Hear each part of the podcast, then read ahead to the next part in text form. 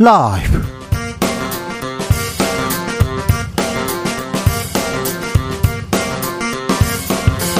2023년 11월 9일 목요일입니다. 안녕하십니까. 주진우입니다.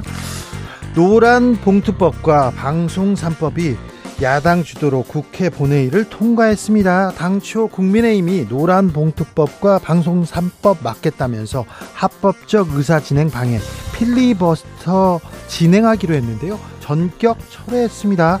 이동관 방통위원장 탄핵 막기 위한 고육지책이라고 하는데요. 국회에서는 무슨 일이 생겼을까요? 주스에서 정리해드립니다. 총선을 앞둔 정치권 먼저 풀어야 할 숙제가 있습니다. 선거제 개편인데요.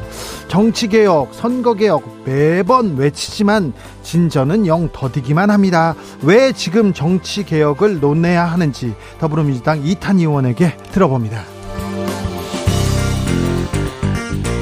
11월 9일 오늘은 소방의 날입니다. 현장에서 묵묵히 시민들의 안전을 지키는 소방관분들 특별히 감사, 존경을 보냅니다. 그런데 불 꺼야 하는데 출동해야 하는데 예산이 줄어서 최소한의 안전 장비마저 줄어들 수 있다. 그러면서 소방관들 오늘 대통령실 앞에 모였더라고요. 마음이 많이 아팠습니다. 자, 우리 소방관들 음, 넉넉지 않은데 그래도 어, 다른 사람 돕기 위해서 몸짱 소방관 달력 만듭니다. 올해의 모델 잠시 후에 직접 만나보겠습니다. 나비처럼 날아 벌처럼 쏜다. 여기는 주진우 라이브입니다.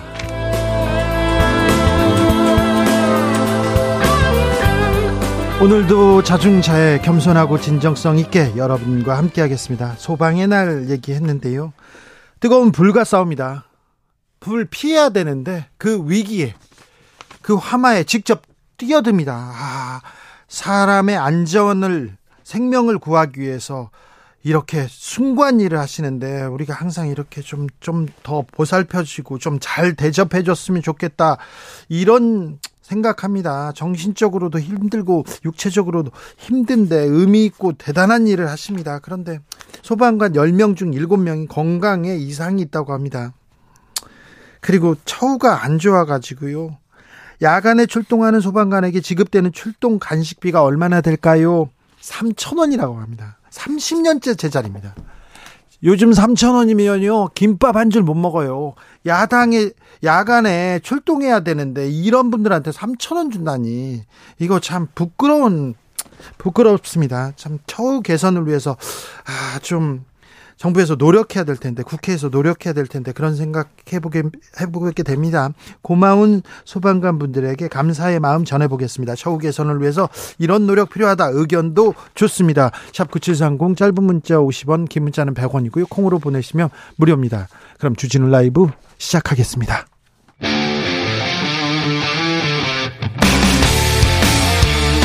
탐사보도 외길 인생 20년 주 기자가 제일 싫어하는 것은?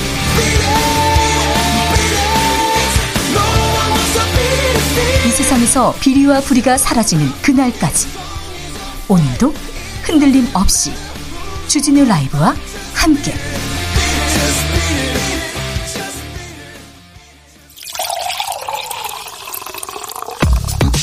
진짜 중요한 뉴스만 쭉 뽑아냈습니다. 주스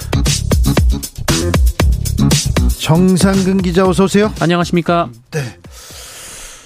이동관 이분이 그렇게 중요한 사람입니다. 국민의힘에서 이동관 지키기 때문에 필리버스터를 아, 하지 않았습니다. 민주당에서 이동관 방송통신장 탄핵안 발의했습니다. 네, 민주당은 오늘 이동관 방송통신위원장에 대한 탄핵 소추안을 발의했습니다. 네. 곧바로 오늘 국회 본회의에서 탄핵 소추안이 보고됐는데요. 네. 앞서 민주당은 본회의 직전 의원총회를 통해 이동관 방통위원장 탄핵을 당론으로 채택했습니다. 네. 아, 국회법상 탄핵 소추안이 발의되면 이후 첫 본회의에 보고가 되고요. 24시간 이후부터 72시간 이내에 무기명 투표로 표결해야 합니다. 민주당에서 또 검사들도 탄핵했어요? 네, 고발 사주 의혹과 관련해 손준성 대구고검 차장검사, 자녀 위장 전입 의혹 등이 있는 이정섭 수원지검 2차장 검사에 대해서도 탄핵안을 발의했습니다. 노란 봉투법과 방송 3법은 국회 본회의를 통과했습니다. 네, 국회의원은 오늘 하도급 노동자가 원청과 직접 교섭할 수 있도록 사용자의 범위를 확대하고 이 파업 시 노동자에 대한 과도한 손해배상 청구를 제한하는 내용의 이 노동조합 및 노동관계법 개정안 어, 이른바 노란봉투법과 어, 공영방송 이사회 이사 숫자를 대폭 늘리고 정치권의 개입을 축소하는 내용의 방송 3법을 본회의에 상정했습니다. 어, 이에 국민의힘은 필리버스터 무제한 토론에 돌입할 예정이었는데요. 네. 직전에 철회했고 본회의장에서 퇴장했습니다. 어, 이에 민주당 등 야당만 남아서 표결했고 요. 두 법안 모두 본회의를 통과했습니다. 대통령이 거부권을 행사할까요? 이번에도 거부권을 행사할까요? 아, 귀추가 주목됩니다. 네, 어, 대통령실은 이번 발언을 민주당 등 야당이 노란봉투법과 방송 3법을 국회에서 처리하려는 것에 대해 반대한다는 입장을 밝혔습니다. 네. 대통령실 관계자는 연합뉴스와의 통화에서 민주당이 집권하고 국회에서 압도적인 다수 의석을 점하고 있을 때도 이들 법안을 추진하지 않았었다라면서 게다가 위헌 소지도 있다라고 주장했습니다. 그런데요, 강서 구청장 재보궐선거 이후에 민심을 성남 민심을 읽었는데 거부권 쉽지 않을 것이다 얘기하는데 자 국회 그리고 대통령실은 어떤 입장인지 계속해서 저희가 읽어드리겠습니다. 자 음, 국민의힘 혁신이 윤핵관 험지 출마 요구했는데요. 정식 안건 아니었습니까? 네, 이뇨한 혁신위원회는 오늘도 앞서 이뇨한 위원장이 요구했던 지도부 중진 대통령 측근에 대한 총선 불출마 혹은 수도권 험지 출마 권고를 공식 안건으로 채택하지 않았습니다. 어, 김경진 혁신위원은 오늘 혁신위 회의 후에 결심할 시간이 필요하다라면서 어, 공식 안건으로 문건 접수를 시간적 여유 두고 하면 당내 희생과 혁신의 흐름에 더 도움이 될 수 있다라고 밝혔습니다. 시간을 준다. 아직은 뭐 공식적으로 문서화하진 않았다. 그런데요. 어, 중진 중 한 명인 주호영 의원 음, 사실상 거부의 뜻을 전했네요. 네, 대구 5선인 주호영 국민의힘 의원은 어제 이 정치를 대구에서 시작했으면 대구에서 마치는 것이라며 수도권 출마 요구를 일축했습니다. 어, 주호영 의원은 지역구는 어디로 떠도는 것이 아니라면서 다른 일을 하러 서울에 갈지는 모르지만 국회의원 하러 서울 갈 일은 없다라고 말했습니다. 이뇨한 혁신이 청년 비례에 대해서도 얘기했어요? 국민의힘 혁신위원회는 내년 4월 총선 비례대표 명부 당선권에 45세 어, 미만 청년을 50% 할당하는 방안을 건의하기로 했다라고 밝혔습니다. 음, 이준석 전 대표는 대구로 갈 음, 가능성이 높아지고 있습니다. 대구의 주, 기, 대구 경북을 기반으로 하는 정당 대구 경북 쪽에 출마 계속 가능성 높아져요? 국민의힘 이준석 전 대표는 오늘 동대구역에서 기자들과 만나 이 대구 출마 가능성에 대한 질문을 받고 국민의힘에게는 가장 쉽지만 새로운 시도를 하는 사람에게는 가장 어려운 도전이라며 요구가 있다면 어렵다는 이유로 회피하지 않겠다라고 말했습니다. 대구 출마한다 이렇게 계속해서 대구 갔잖아요. 그래서 대통령이 대구에 내려가서 시장도 가고 박근혜 전 대통령도 만난 거 아닌가 대충 그림이 그려지시죠. 자 이번 총선에서는 대구를 두고 누가 되고 누가 안 되고 한번 지켜보시자고요. 음. 대법원장 후보자로 지목된 조희대 전 대법관 음, 평생 평생 법관 생활을 하면서 한 번도 좌우에 치우치지 않았다 이렇게 중도의 길을 걷고자 했다 이렇게 얘기했습니다. 그런데 조희대 전 대법관의 판결들을 보면은요 어떻게 봐야 될까요? 어, 지금 판결문이 곳곳에서 나오고 있습니다. 네, 언론은 대체로 조희대 전 대법관의 판결을 보수 성향으로 해석하고 있습니다. 예? 아, 지난 2018년 대법원 전원합의체의 양심적 병역 거부 인정 판결에서 이 병무 행정의 근간을 허문다며 어, 반대 의견을 낸 바 있고요. 예. 이 국방부 장관의 군내 불온서적 차단 지시가 위헌이라며 헌법 소원을 냈다가 강제 전역을 당한 군 법무관의 전역 처분 취소 소송에서는 군의 조직력이 와야 된다며 징계가 정당하다고 반대 의견을 냈습니다. 자, 그러니까 보수적이다. 조직 그리고 국가 기관의 안정이 더 중요. 중요하다 이렇게 생각하시는 그런 판결 많이 내리셨습니다. 그런데 재밌는 것은요. 윤석열 검사의 판단에 대해서 어, 반대편에 많이 섰어요. 조희대 대법관이. 네, 윤석열 검사가 기소한 국가정보원 댓글 사건 제3고심에서도 어, 원세훈 전 국가정보원장의 혐의를 무죄로 봤습니다. 아, 이거, 이거 국가정보원에서 댓글 달았는데 무죄 줬어요. 네, 어, 그리고 이 성인지 관련돼서 얘기가 나오고 있는데요. 어, 15살 중학생에게 연예인을 시켜주겠다며 접근한, 어, 접근해서 성폭행한 연예기회사 대표에게 어, 사랑하는 사이라는 주장을 받아들여서 무죄를 확정했습니다. 15살 중학생과 아, 이분 조희대 전 대법관은 사랑 지상주의자군요. 그런데 미성년자와의 사랑 어디까지 이거 봐야 될까? 모든 사랑을 존중해야 되지만, 음, 이 부분은 굉장히 지, 지, 진보적이 아니죠. 네, 보수적이라고 보기엔 조금 어렵네요. 또요. 네, 서울고법 부장판사로 일하던 2008년에는 여성 경찰관은 성폭행하려 한 혐의로 1심에서 이 징역 3년 6개월을 선고받은 주한미군의 네. 이 심신미약 주장을 받아들여서 감형을 해준 적도 있습니다. 그렇습니까? 네. 어, 최서원 씨의 딸 정유라 씨. 한테 이렇게 말 사준 거 있잖아요. 삼성에서 말 사줬는데 이것도 뇌물이 아니다. 이런 의견을 조희대 전 대법관은 내셨어요. 그렇다면 윤석열 검사가 그 말 뇌물 사건으로 말 뇌물 사건으로 박근혜 전 대통령도 구속하고 이재용 저기 회장도 구속하고 막 그랬었는데 이분의 판결을 보면 어떻게 할지 자 대법원장 어떻게 자 진행될지도 지켜보겠습니다. 음, 경제 얘기 빼놓지 마, 않습니다. 주진우 라이브에서는 네 내년도 우리 경제 어려울 것 같습니다. 네, 국책 연구기관인 한국개발연구원이 올해와 내년 우리 경제 성장률 전망치를 소폭 하향 조정했습니다. 네. KDI가 오늘 발표한 2023 하반기 경제 전망에 따르면 내년 국내 총생산은 올해보다 2.2% 늘어날 것으로 전망됐습니다. 아이고, 참 걱정입니다. 경제에 또 좀 관심을 또 뉴스의 중심을 둬야 되는데 정치인들 말입니다. 대통령실, 정부 여당, 야당 할 것 없이 말입니다. 가습기 살균제 피해자에게 아, 제조사는 위자료를 지급하라 판결이 나왔습니다. 네, 가습기 살균제 제조사가 피해자에게 위자료를 지급해야 한다고 본 하급식 판결이 대법원에서 확정됐습니다. 대법원 일부는 오늘 가습기 살균제 피해자인 김모 씨가 제조 판매사인 옥시레킷 뱅키저와 납품업체 한빛화학을 상대로 낸 제기된 어, 손해배상 청구 소송 상고심에서 원심의 원고 일부 승소 판결을 확정했습니다. 국민들 다 당연하죠. 그래야죠. 이렇게 생각했는데 이 판결이 그렇게 어려웠어요. 네, 이 판결은 가습기 살균제 제조 판매업자의 민사 배상 책임을 대법원이 처음으로 인정한 결과입니다. 이제서야 처음으로. 네, 김 씨는 지난 2007년부터 2011년까지 옥시의 가습기 살균제를 사용했고요. 2013년 간질성 폐 질환 등의 진단을 받은 바 있습니다. 어, 그러나 질병관리본부는 가습기 살균제로 인한 폐 질환 가능성이 낮다라고 봤는데요. 어, 이에 김 씨가 소송을 제기했고 2심에서는 법원이 일부 제조사의 책임을 인정해 위자료 500만 원을 지급할 것을 판결한 바 있습니다. 정부에서는 질병관리본부에서는 가능성 낮다 이렇게 얘기했습니다. 소송 제기해서 10년도 넘는 순간 또 아, 시간 동안 위자료 500만 원 지급하라고. 네. 미국에서였으면 위자료 액수가 얼마나 됐을까요?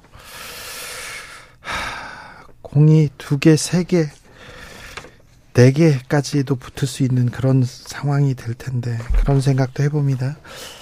세월호 특조위 활동을 방해했다. 조윤선 전 청와대 정무수석 유죄 판결 받았습니다. 네, 조윤선 전 청와대 정무수석이 세월호 특별조사위원회 설립과 활동을 방해한 혐의로 파기환송심에서 징역형의 집행유예를 선고받았습니다. 어, 서울고법은 직권남용 권리행사방해 혐의로 기소된 조윤선 전 수석에게 징역 6개월에 집행유예 1년을 선고했습니다. 네. 공수처가 김학의 수사팀에 대해서 불기소 처분 내렸습니다. 네, 고위공직자 범죄수사처가 김학의 전 법무부 차관의 별장 성접대 의혹 최초 수사팀의 직무유기 혐의에 대해서 불기소 결정을 내렸습니다. 앞서 차규근 전 법무부 출입국 관리본부장은 지난 7월 어, 김학의 전 1차관 1차 수사팀 검사들을 특수직무유기 혐의로 공수처에 고발한 바 있습니다. 어, 고발인인 차규근 전 본부장은 불기소 결정이 날 때 재정 신청을 할 수 있도록 신속히 수사를 마쳐달라고 공수처에 요구한 바 있는데요. 공수처는 공소시효 만료를 이틀 앞두고 불 불기소 결정을 내렸습니다. 아이고 공수처의 설립 의미에 대해서 조금 다시 되새겨봐야 되는데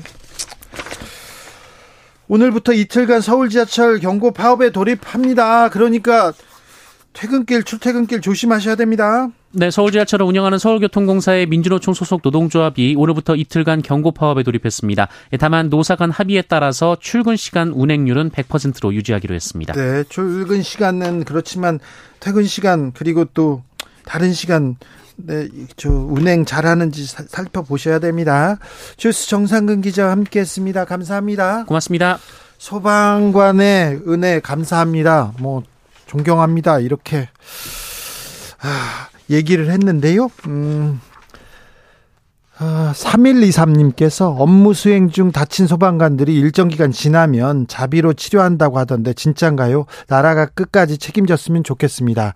우리들의 영웅 더 이상 홀대하거나 가볍게 여기지 않았으면 좋겠습니다. 주진우 라이브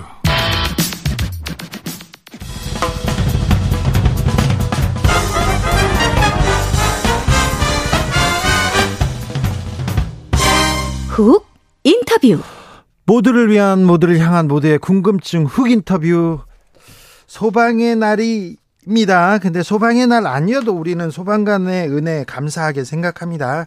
10년째 발행되는 몸짱 소방관 희망 달력 알고 계십니까? 이 수익금 어, 모두 중증 화상 환자를 위해서 쓰여진다고 합니다. 아이고 사정도 이렇게 빠듯한데 또 남을 돕습니다. 참 훌륭하신데요. 소방관 모델로 직접 참여한 서울 강서 소방서 이솔 소방교 만나보겠습니다. 소방관님 안녕하세요. 아, 네, 안녕하세요. 네. 소방의 날이면 소방관들한테 생일 같은 날입니까? 아, 예, 그렇죠. 생일 같은 날입니다. 그렇습니까? 예. 그럼 좀 쉬고 뭐 좀뭐 뭐 생일상도 받고 그러셨습니까?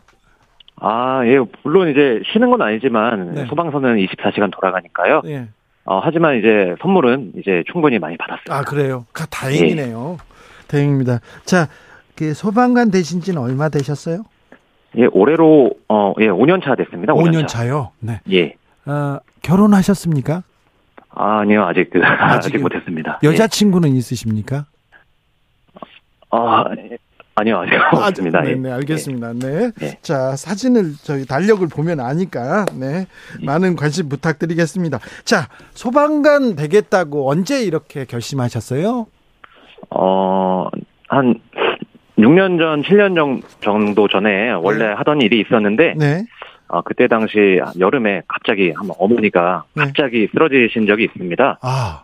예, 그때 뭐 저는 응급 의학 같은 거는 네. 전문가가 아니었으니까 예.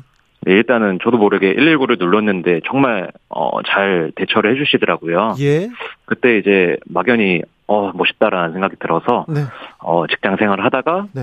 어 아, 나도 소방공무원을 하고 싶다라는 네. 생각이 들어서 열심히 공부를 해서 지금 잘 다니고 있습니다. 아이고 참 멋있고요. 또 의미 있고 참 가치 있는 일입니다. 아무튼 존경과 감사하다는 말 다시 한번 전합니다. 그런데요. 아, 감사합니다. 네. 예. 소방관님 소방 예. 공무원이 됐어요. 예. 소방관으로 사는 거는 조금 또 다른 일이잖아요. 소방관이 되니까 또 어떻습니까? 아, 개인적인 생각으로는 정말 어, 너무 이제 뜻깊고 보람 있게 생활하고 있는 하루하루입니다. 네, 그래요. 예. 아유, 훌륭하시네요.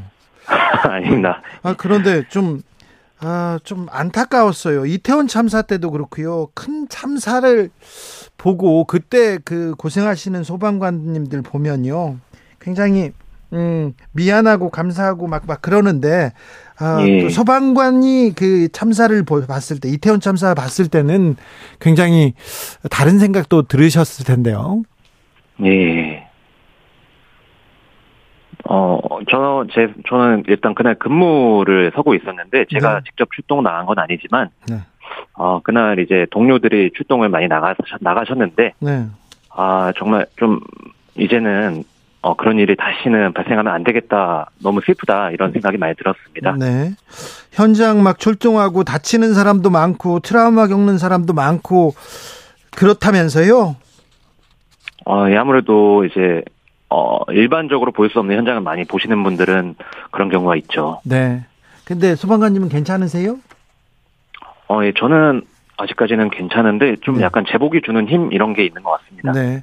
아까 제가 그 야간에 출장비가 3천 원이다 얘기했는데 간식비가 이건 좀 예. 너무한 것 같아요.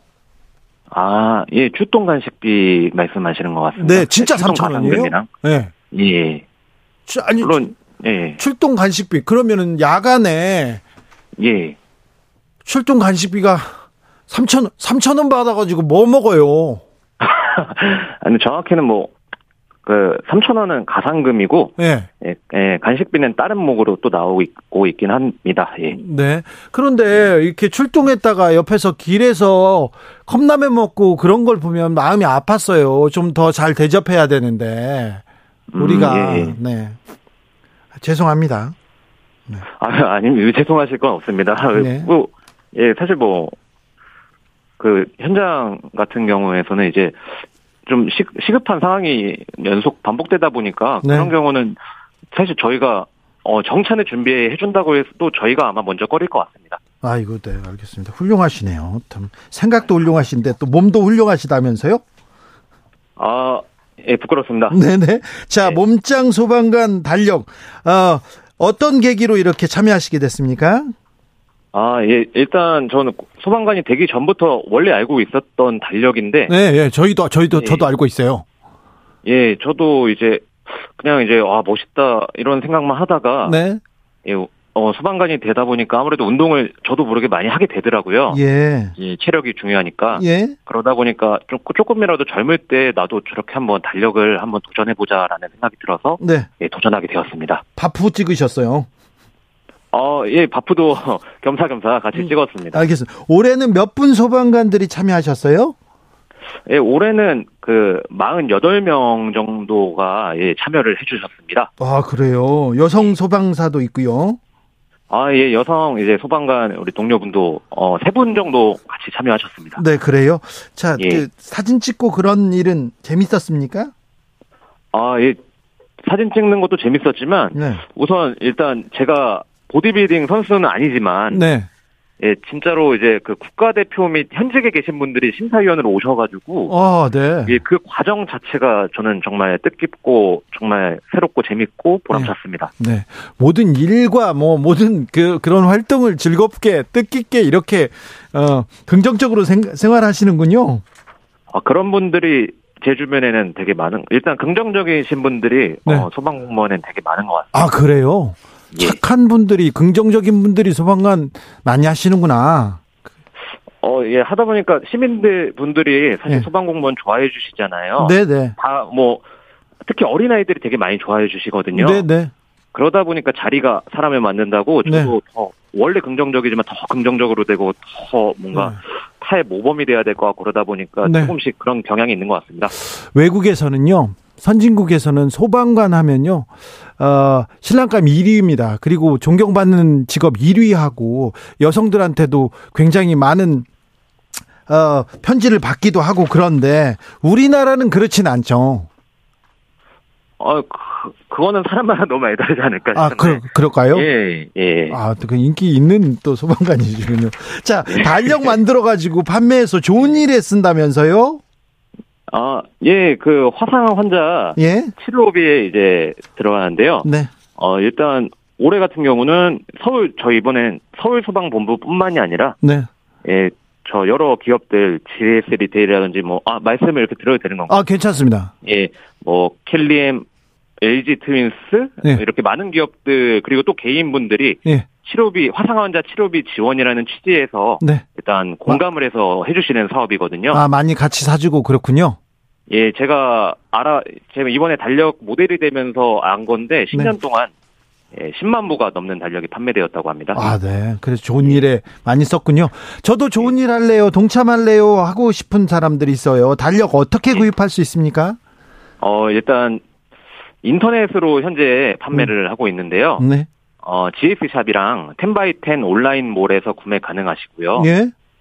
예, 그리고 어, 이런 플랫폼들을 이런 그 저희가 판매할 수 있게 한 GS샵이나 10바이10에서도 그 플랫폼비 같은 걸 다 무료로 지원해 주셨다고 합니다. 아, 그렇습니까? 예. 자, 소방 공무원 국가직으로 전환된 지 3년째입니다. 그런데 소방관들의 처우는 아직도 아, 물음표를 찍고 있습니다. 오늘 소방관들 용산 대통령실 앞에서 기자회견 하던데 좀 처우 개선 이루어지지 않고 있습니까? 예산이 좀 아, 줄었습니까? 어, 사실 이제 저는 그 현장 대원으로서 예산 관련된 부분 진짜 잘 모르지만 네. 확실히 그래도 복지나 처우는 천천히지만 확실히 나아지고 있는 방향으로 간다는 건 제가 느끼고 있습니다. 아, 그래요? 다행입니다. 제가 선배 네. 예전에 들었던 거는 선배 소방 선배님들은 뭐 사비로 뭐 장갑을 산다 이런 말을 많이 들었는데 네. 저 제가 적어도 제가 5년 전에 임용이 되고 나서부터 그런 일은 없었거든요. 아 그래요? 다행이네요. 예. 네, 알겠습니다. 다행이네요. 아 예. 매사에 긍정적이세요. 아, 그런 건 아닙니다. 네. 네. 아, 뭐 말도 잘 하시고요. 맞지 않더라고요. 네. 네. 응원 문자가 계속 오고 있어서 응원 문자 몇 개 읽어드릴게요. 9651님께서 제 동생도 소방관인데요. 평소에 보면요. 사명감에 불타올라서 너무 열심히 일해서 제가 몸 생각하면서 조심하란 말 자주 합니다. 모든 소방관님들 그럴 거라고 생각합니다. 정말 감사하고 대접해 드려야 한다고 생각합니다. 이렇게 얘기하시네요. 아, 백정현님, 국회의원 세비 줄여가지고 소방관 야식비 보태면 좋겠습니다. 네. 그, 저, 저, 도 찬성입니다. 9560님, 소방관 분들에게 장난 전화만 안 해도 큰 도움이 된다고 합니다. 요즘 장난 전화 하면 처벌받습니다 하는데 장난 전화 옵니까? 장난 전화는 생각보다는 없고요. 네. 그 장난 전화보다는 제 개인적인 현장 뭐든 괜찮다고 하고 네. 뭐든 줬대 이분은. 네. 아니 지금 예, 그 제 개인적인 생각인데. 예. 예, 그 요즘에는 장난 전화보다는 네. 어, 그 긴급하지 않은 상황에서의 이제 신고들이 오히려 아하, 좀 많아서 진짜 네. 긴급하신 분들이 도움을 못 받을 때가 있는 게 살짝 아쉽습니다. 네. 사, 사람들이 막 싸우고 국회에서 막 정치인들 싸우고 그러면 이해가 안 되죠. 세상이 이렇게 아름다운데 싸움이나 하고 있고. 아, 예. 네, 아, 네. 2346님, 2016년 2월 10일 설 명절 연휴 기간에 둘째를 집에서 출산하게 되었는데요.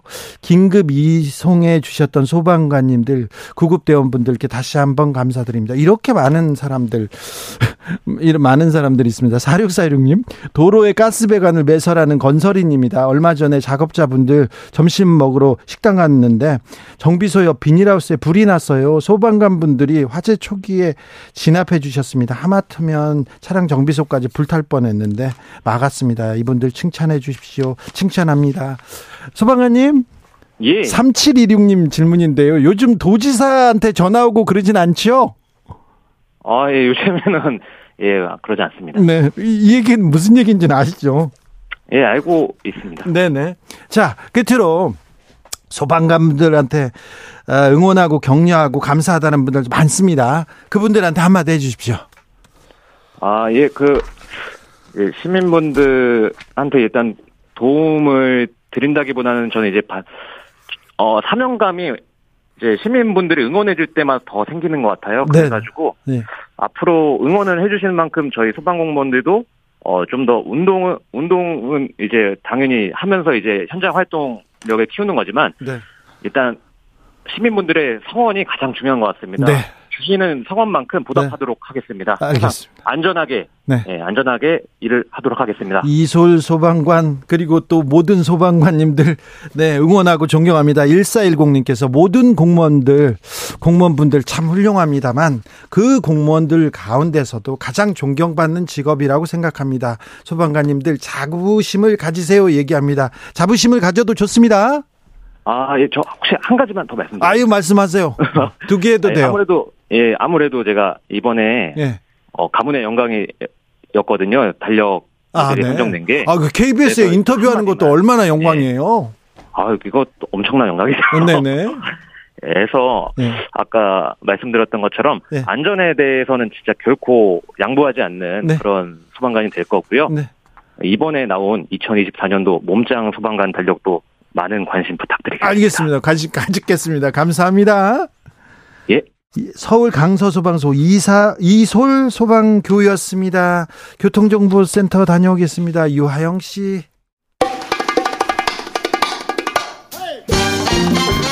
지금 우리가 꼭 알아야 할 뉴스 평범하지 않은 시각으로 선입견 버리고 깊게 넓게 분석해 드립니다. 사건의 지평선.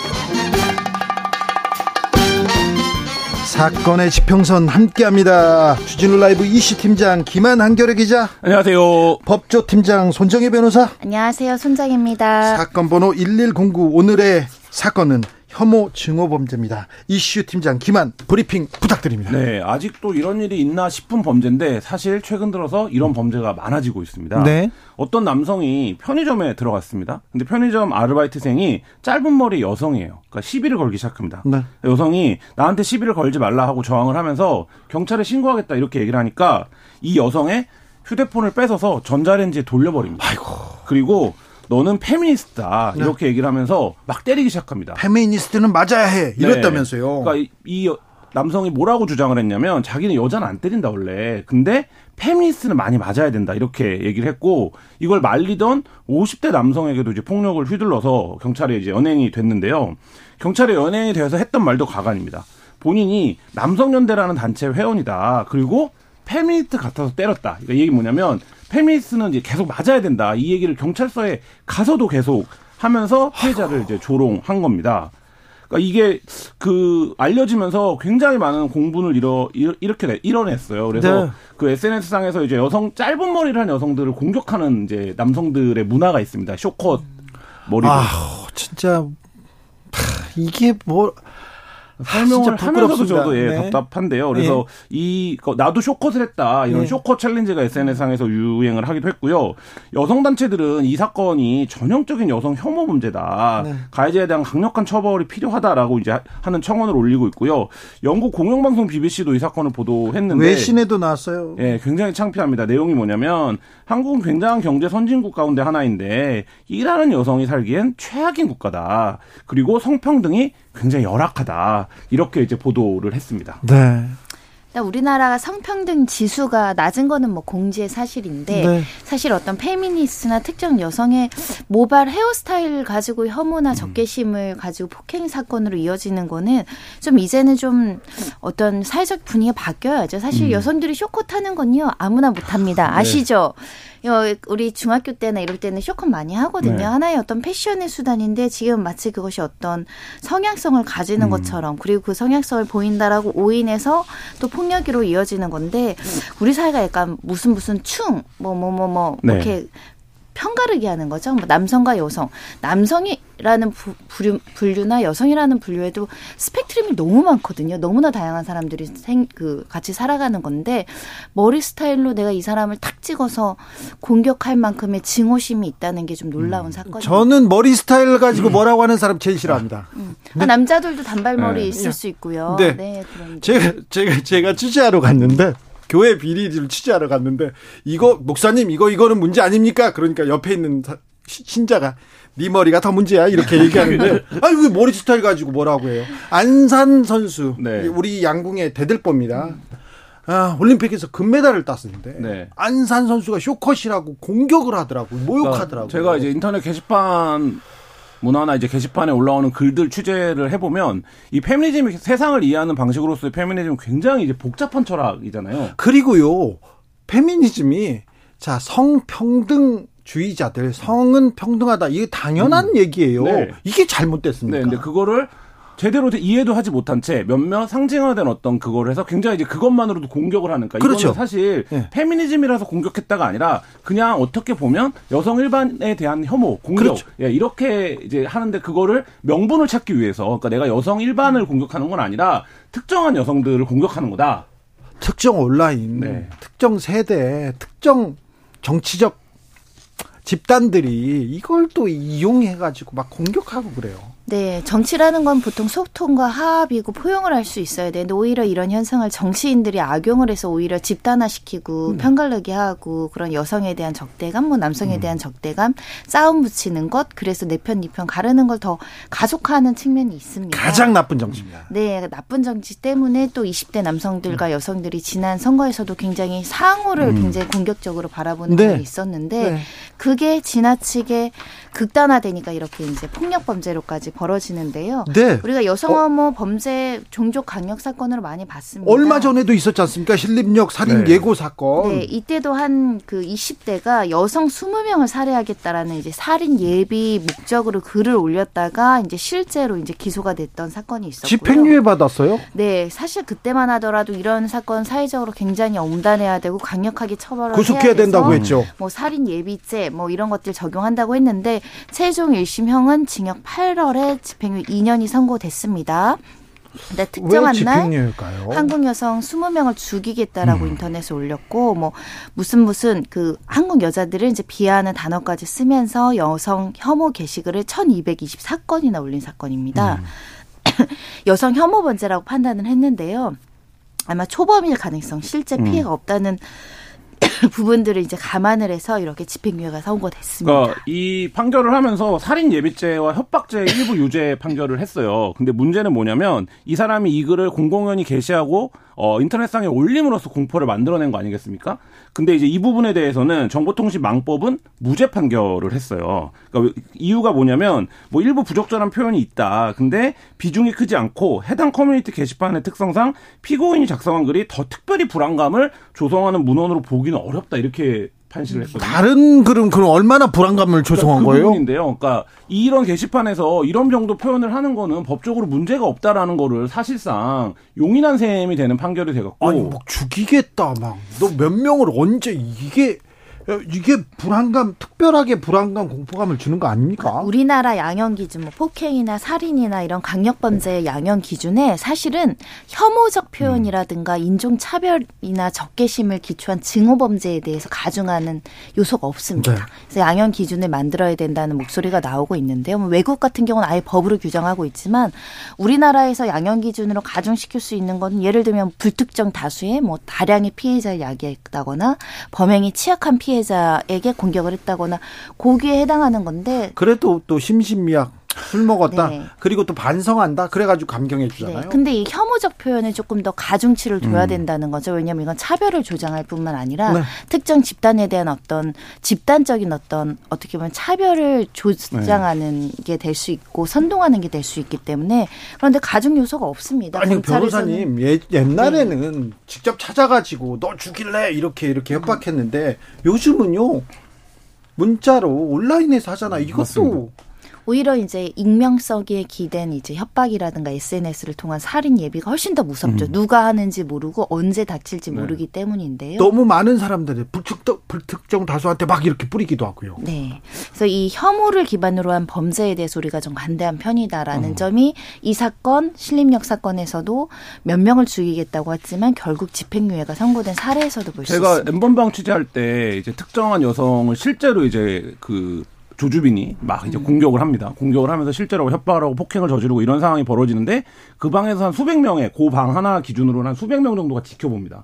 그럼 계속 채팅을 해요 실시간으로. 근데 뭐라고 얘기를 하냐면 여성에 대한 끊임없는 비화와 혐오 발언들을 하면서 저 여성이 저렇게 되는 건 너무 마땅하다라는 식으로 도단적으로 얘기를 하거든요. 그 사람도 공범 아닙니까? 그렇죠. 그런데 우리가 그때 당시에 엄청 공분 일었을 때그 네. 방에 들어왔던 사람들 다 처벌해야 된다라고 얘기를 했죠. 처벌하겠다고 했잖아요. 네, 하겠다고 했고 근데 실제로 그 영상물을 직접 유통 제작하거나 유통에 가담한 사람들을 중심으로 처벌을 할 수밖에 없는 게 현행 법 체계였고 그렇다라고 하면 그 방에서 조주빈이 그렇게 하는 행위로 영웅 대접을 받았던 건 그 방에 있었던 어떤 혐오 정서에 기반한 건데 음. 그런 부분들은 여전히 남아 있는 거예요. 그 방에 들어가려면 돈 내는 거 아니에요? 그 방은 돈 내는 방은 아니었습니다. 자, 돈을 내주 그런 사람들한테 돈을 보내고 그 영상을 사주고 그렇죠. 이것도 공범 아니에요. 그러니까 혐오 범죄를 조장을 해서 어떻게 보면 특정 집단에 대한 어, 차별적 조치로 인권 침해라든가 범죄의 피해자를 그냥 방관하는 거죠. 묵인하는 네. 것이고 오히려 돈을 보내면서 그 행위를 방조한다라는 측면에서는 사실 대부분은 이걸 공범으로 처벌해야 된다는 목소리가 높았고 법리적으로 할 수도 음. 있지만 대부분은 그것까지는 하지 않은 겁니다. 네, 대부분은 그렇게 생각했어요. 음. 대부분의 국민들은 그렇게 했는데 대법원은 엠번방 접속만으로 성착취물 소지죄 처벌 못해 이렇게 나왔어요. 음. 그래서 우리 사회가 조금 더 차별과 혐오에 대해서는 조금 엄격해질 필요가 있는데 네. 미국이나 유럽에서는 일단 유럽은 이제 표현행위 음. 자체도 규제하고 네. 있습니다. 네. 미국은 증오 범죄를 굉장히 이제 처단하려고 노력을 하고 있고요. 네. 근데 우리나라는 예를 들면 특정 인종에 대해서 범죄를 저질렀다. 근데 그게 차별 범죄다 혐오 범죄라고 해서 더 가중 처벌하지 않거든요. 음. 아 그래요? 네, 오히려 그리고 그걸 언론이 좀 조장하는 면도 있습니다. 어떤 살인 사건이 터졌을 때 특정 어떤 지역이나 인종 사람들이 그것을 저질렀을 때 그걸 또 강조를 하죠. 음. 그러면서 차별이 조장이 되고 그 사람들이 더 차별을 받는다는 인식이 있으니 네. 그 적개심과 복수감이 또 범죄가 일어나기도 합니다. 아, 조금 조금 우리 법이 좀 몇 아, 발자국 나 나가야 음. 될것 같은데 혐오 범죄, 증오 범죄에 대해서 정확한 정의마저 지금 갖춰지지 않았다 이런 생각도 드는데요. 좀 알려주세요. 법률에 증오 범죄, 혐오 범죄가 들어온 규정이 하나도 없죠. 없습니다. 없어요? 일부 뭐 서울시의 인권 조례 여기에 이제 혐오나 증오적 표현을 이제 표현한 건 있는데요. 일반적으로 이제 인종에 대한 차별, 뭐 장애인, 노인, 뭐 여성, 특히 종교, 성적 지향 이런 걸로 이제 혐오 감정을 부추기는 경우에는 이제 처벌을 한다거나 차별을 조장하는 행동을 이제 이 증오 범죄나 혐오 범죄라고 우리가 규정을 하거든요. 성적 지향, 네. 인종을 네. 가지고 정치인들 하는 말 보세요. 그러니까 그 부분이 문제인데요. 그러니까 91년도에 미국에서 한 사건이 일어나고 그 이후로 이런 사람들의 범죄를 이제 인셀 범죄라고 따로 범주화하기 시작했어요. 그러니까 인셀은 뭐냐면 내가 사회적으로 도태됐다 혹은 경쟁에서 이길 가능성이 없다. 난 배제됐다라고 하는 사람들이 자기 고립과 그런 사람들끼리 커뮤니티에서 야 우리의 일자리를 누가 빼서 아시아인이 음. 뺏고 있어. 야 우리의 일자리를 원래 일을 하지 않던 여성들이 뺏고 있어. 정치가 그랬잖아요. 정치가 네. 또 그걸 그 통합으로 맞습니다. 가야 되는데 그 차별을 부추기잖아요. 네, 근데 공론장에 나오는 정치인들 굉장히 큰 스피커를 갖고 있는 정치인들도 어 우리랑 비슷한 얘기를 하고 있네. 그러면 트럼프 전 대통령 네, 우리의 공격이 정당화되는 과정을 밟는 건데 이게 지금 이미 모두 여러 나라에서 문제가 되고 있는데 우리나라에서는 특히 이 부분이 여성에 대한 문제를 하면서 또 굉장히 격렬한 논쟁이 되는데 이걸 생각하면 쉽습니다. 이슬람 사원이 들어온다고 그 앞에서 돼지고기로 파티를 하고 모욕을 주는까 예를 들면 그들의 어떤 존엄성을 건드리는 행위를 하는데 아무도 처벌되지 않습니다. 그렇죠. 네. 그리고 얼마 전에 이준석 대표가 네. 한국에서 태어나서 한국에서 60년 이상을 산 사람을 앞에 두고 영어로 발언하는데 여러 사람들이 지적을 했지만 미국에서 어떤 정치인이 그런 일을 했다 아시아계라는 이유로 그 나라 말을 조금 안다는 이유로 그러면 영원히 정치하지 못합니다. 근데 우리는 여전히 그런 인식까지 나아가지 못하고 있다.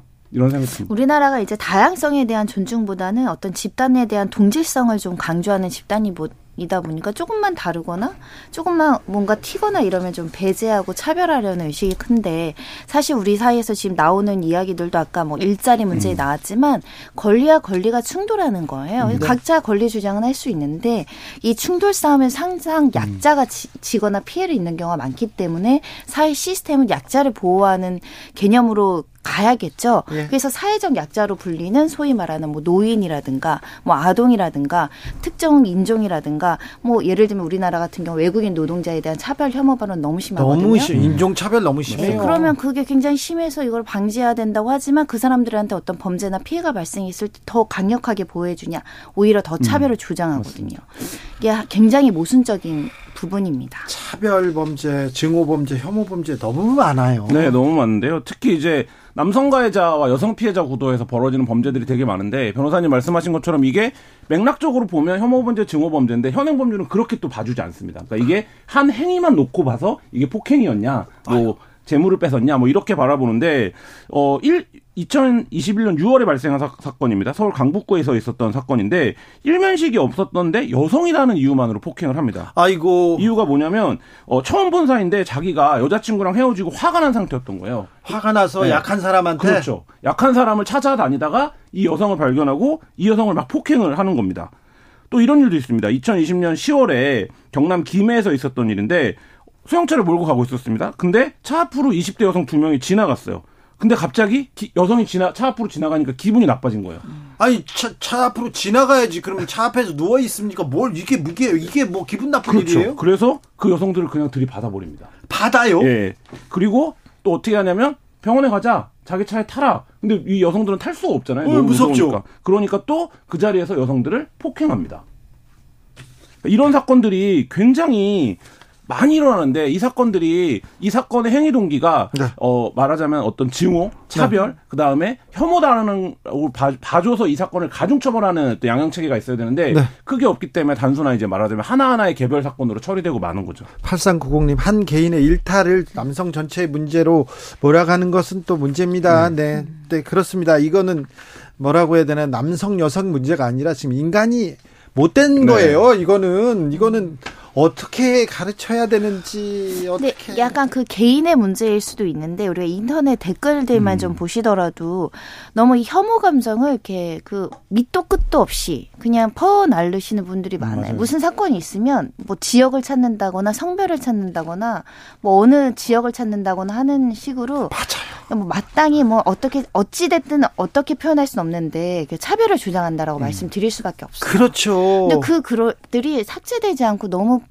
퍼날르고 있는 거죠. 그런 면에 있어서는 우리가 그런 표현에 너무 익숙해져서 스며들고 있는 거 아닌가. 방통위 방심위가 이런 역할을 좀 해야 될거 음. 아니에요. 그러니까 우리가 지금 법률에 내란 선동죄라는 게 있잖아요. 아, 내란 선동죄 제, 가 예. 당했었어요. 아, 여러 가지 경험이 있습니다. 아, 그러면 각종 각종 음. 소, 사건은 뭐 네, 근데 뭐, 독일에는 뭐, 네. 이런 네. 혐오나 증오 범죄를 선동하는 걸 아예 형사처벌하는 규정이 있어요. 형사처벌 해야죠. 댓글에 무슨 무슨 지역 사람 사람들에 대해서 막 혐오 범죄를 선동한다거나 네. 인종차별로 해서 뭐 무슨 무슨 유색 인종에 음. 대한 인종차별 글을 막 쓰면은 그 나, 자체가 범죄가 될수 나치 관련된 거예요. 이렇게 찬양 그런 것도 다 범죄로 이렇게. 네, 그러면 사실은 그런 그 혐오적 표현이나 뭐 어떤 여성이라서 차별적으로 한다라는 거 이걸 술며금서 공경이 하기 어렵죠. 예. 예 표현의 자유를 위축할 수 있지만 우리 사회가 너무 표현의 자유를 보장해주는 방향으로 가다 보니 또 한편에서는 너무나 차별적인 요소를 그냥 귀에 걸리해서 되게 불쾌한데 그 유럽, 나한테 욕안 네. 해도. 그 유럽연합 차원에서 그 논의를 지금 하고 있는데 어떤 거냐면요. 이게 인터넷상에서 이런 혐오 표현이나 이런 헤이트 스피치라고 부르는 것들을 하면 그걸 방치하는 사업자를 규제하는 겁니다. 그래야죠. 네. 그래서 100만 명 이상의 가입자를 갖고 있는 사업자들이 만약에 그런 신고가 들어왔는데 너희가 이걸 방치했어? 그러면 징벌적으로 손해배상을 매기는 거예요. 책임 물어야죠. 네. 사실 이 구조로 가면 한국은 제 그냥 개인적인 사견입니다만 훨씬 관리하기가 용이합니다. 왜냐하면 당연하죠. 예, 포털 체계나 가입되어 있는 사이트들을 놓고 보면 네. 상징적으로 몇 군데 포털에만 이런 것들을 의무화하고 규제하면 지금 근데 그걸 하고 있는 게 아니라 정치인에게 불리한 가짜뉴스를 네. 뭐이 이 보도는 정정되었습니다. 이런 걸 달고 있는데 사실 사회 문화적으로 포털의 어떤 역 그 역기능 을 완화시키려면 그런 표현들을 포털들이 스크린하고 모니터링해서 밀어내는 네. 이런 작업들에 기술적으로 집중할 수 있게 이제 좀 끌고 가야 되는 상황입니다. 방통위가 방심위가 이런 거 해야 돼요. 네. 자꾸 그러니까 소수자에 대한 특히 차별은요. 그게 네. 이제 잘못 왜곡된 사람들에게는 공격해도 좋다라는 시그널을 줄 수 있거든요. 아 그리고 그리고 약자를 괴롭히는 거. 네. 네. 반성도 하지 않고 자기 합리화죠. 마땅히 그럴 만해서 그런 사람들은 그래서 요번에 이 쇼트커트 머리 여성 때린 사람도 본인한테는 어떤 사적으로 공격을 음. 하거나 피해를 준 적은 전혀 없거든요. 그런 사람이 강자한테는 되게 약하고요. 네. 그 제가 그 10대에 이런 혐오 관련된 정서를 가진 청소년들을 취재한 적이 있었는데 그때 뭐라고 얘기를 하냐면 자기가 가는 커뮤니티 사이트에서는 다 그런다는 거예요. 그러니까 예를 들면 이게 사람이 자기 알고리즘에 갇히게 음. 되잖아요. 근데 이거가 그러니까 그 나이 때 가치관이 형성될 때 잘못됐다는 것조차 판단을 할 수 없고 내 친구들 다 그런다. 네. 뭐 이렇게 판단을 해보니까 그게 문제입니다. 아휴, 유튜브에서 그런 일이 네. 그런 일을 그런 얘기를 보는 사람한테 또 그런 알고리즘이 또 작동해 가지고 그런 혐오, 네. 차별 그런 것만 또 보여주잖아요. 맞습니다. 청소년한테는 못 보게 네. 그리고 어른들한테도 이 범죄인데 그걸 못하게 해야 되는데 기업 이런 걸 좀 제재해야 되는데 자 우리나라에서도 혐오 범죄가 많습니다. 근데 혐오 범죄 처벌하고 있습니까? 혐오 범죄 근절하려면 뭐부터 해야 됩니까? 혐오 범죄라는 규정부터 음. 이제 정의부터 그리고 사회적 약자에 대한 어떤 차별을 조장한 행위부터 사실 방통위 규정이든 뭐든 체계 안에 들어올 필요가 있어요. 체계도 규정도 음. 없어요? 네, 이게 이제 표현의 미명이라는 이유만으로 허용해 주기에는 이게 이제 강력 범죄로 이어지고 있기 때문에 양형 기준이라도 들어오든가 아니면 말하는 것처럼 뭐 형법 규정이 아예 이런 국정이나 인종이나 성적 지향 차별 금지법 논의랑 비슷한데요. 사실 차별 금지법은 형사처벌 조항을 넣 지도 않는데 음. 사회적인 논란이 되게 컸었죠. 네. 그런 인식, 나도 언젠가는 차별을 받을 수 있는 존재다.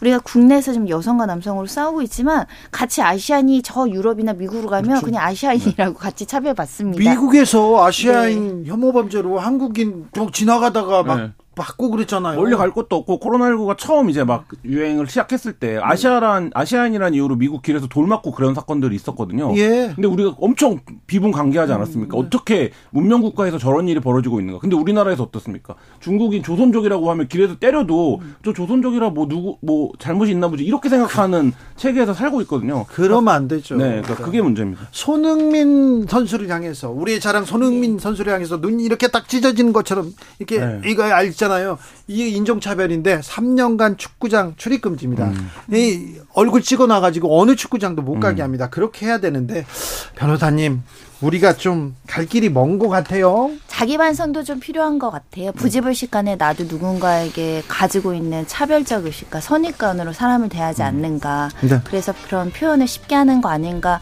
그 손흥민 사건을 보면서도 그 사람도 그냥 부지불식간에 음. 자기가 가지고 있는 선입견을 드러냈을 텐데 그게 타인에게는 엄청난 음. 상처와 엄청난 모멸감을 가져다 줄 수 있다는 거를 네. 꼭 기억해야 될 것 같습니다. 김한 기자는 인사만 하세요. 시간만 다 됐어요. 네, 알겠습니다. 오늘 네. 김한 기자, 손정혜 변호사였습니다. 감사합니다. 네, 감사합니다. 감사합니다.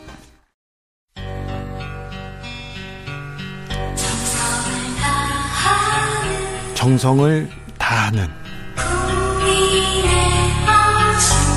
국민의 방송 KBS 주진우 라이브 그냥 그렇다고요.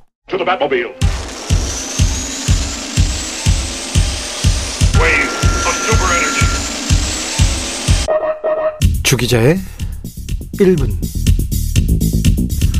덴마크 오르후스 대학에서 재미있는 연구를 했습니다. 800년 역사의 독일 소년 합창대 성 토마스 합창단에게 여러 청중 앞에서 노래를 부르게 했습니다. 남성 청중 앞에서 부르게 하고요. 청중 또 맨 앞에 10대 소녀를 배치해서 노래를 부르게 했습니다. 결과는 어땠을까요? 궁금하시죠? 저음의 베이스 소년 합창 단원들이 15에서 16세 소녀들 앞에서 주파수 대가 막 올라갑니다. 높은 에너지를 발산했다고 합니다. 또래 여성 관객이 있을 때 더 미세하게 가창력이 높아졌다. 이런 연구 결과입니다. 귀엽습니다만 당연하기도 합니다. 아, 관중들 앞에서 잘해야죠. 네, 잘해야죠. 국민들 앞에서 멋진 비전을 선보여야 할 의무가 있는 정부와 정치인. 내년 총선이 코앞인데 종종 관객을 까먹어요. 관객이 있는지 없는지 정책이나 비전 대신 막말과 추태를 공연합니다. 공연 말고 신기한 기술을 보여주는 분도 계십니다. 김대기 대통령 실장. 불과 몇 개월 만에 28억 원 재산이 드러납니다. 신공입니다. 재산 신고를 누락했어요. 그런데 자기 재산을 신고를 자시 자기 재산을 신고를 제대로 못 해놓고 직원의 단순 실수라고 합니다. 국회에서 징계 여부 수위 밝히라고 했더니 개인정보라고 거부합니다. 사과도 안 합니다. 28만 원도 아니고 28억 원을 잊었다는 실장님. 그런데요, 그럴 수도 있다면서 넘어가는 언론 신기할 따름입니다. 국회 회의에서 회의에 참석해서는 본인 물론 배우자의 주식 거래를 지시한 장관이 있습니다. 신원식 국방부 장관. 국방 예산을 조정하는 그 중요한 시간에 2차 전지주만 매도하신다. 이런 깨알 정보를 알려주십니다. 장 끝나고 액수가 얼마인지 보내주세요. 신원식 장관. 예결이 시작 전에 했다. 그냥 전에 답 문자를 보낸 것이다. 사과는 했습니다. 그래도 이분. 하지만 국방부 장관이 국방부와 함께 경제까지 챙기느라 고생이 많으십니다. 그런데요, 이것도 그럴 수도 있지 하면서 넘어가는 언론 참 신기할 따름입니다. 주 기자의 1분이었습니다. 지코 Boys and Girls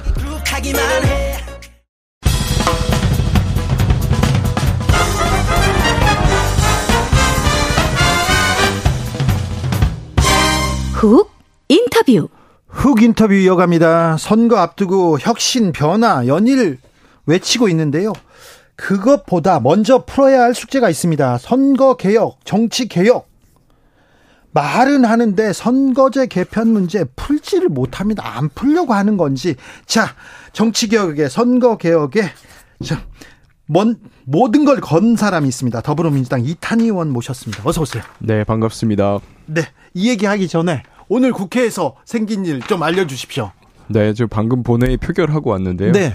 노란봉투법하고 언론개혁 3법 네. 표결하고 왔습니다. 예, 표결에서 국민, 예, 전부 다 통과됐고요. 예. 국민의힘에서 필리버스터를 포기해서 네.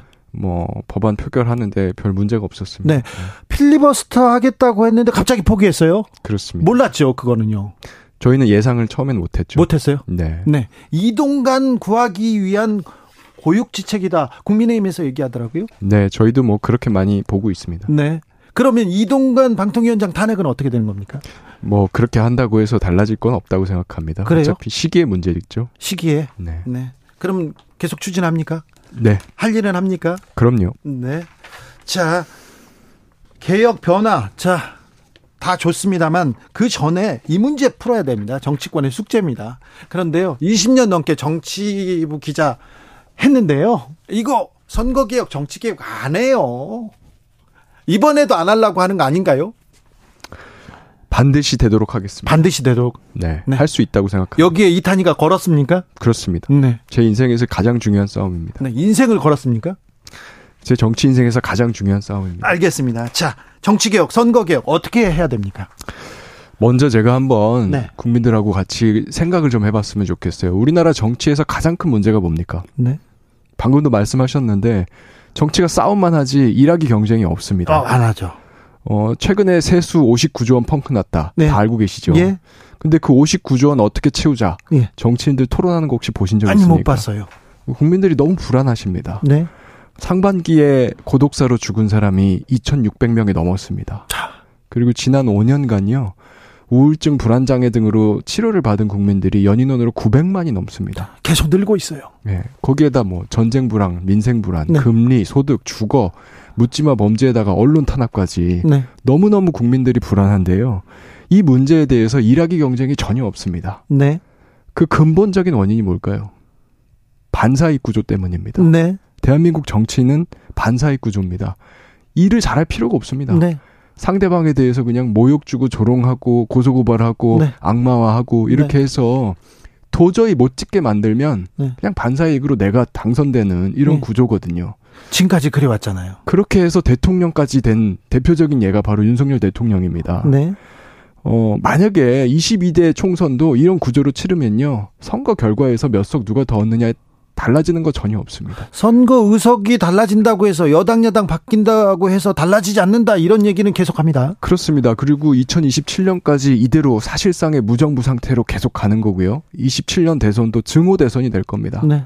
미국에서 트럼프가 되돌아오듯이 윤석열 2세, 윤석열 3세 다시 탄생할 수 있습니다. 아이고.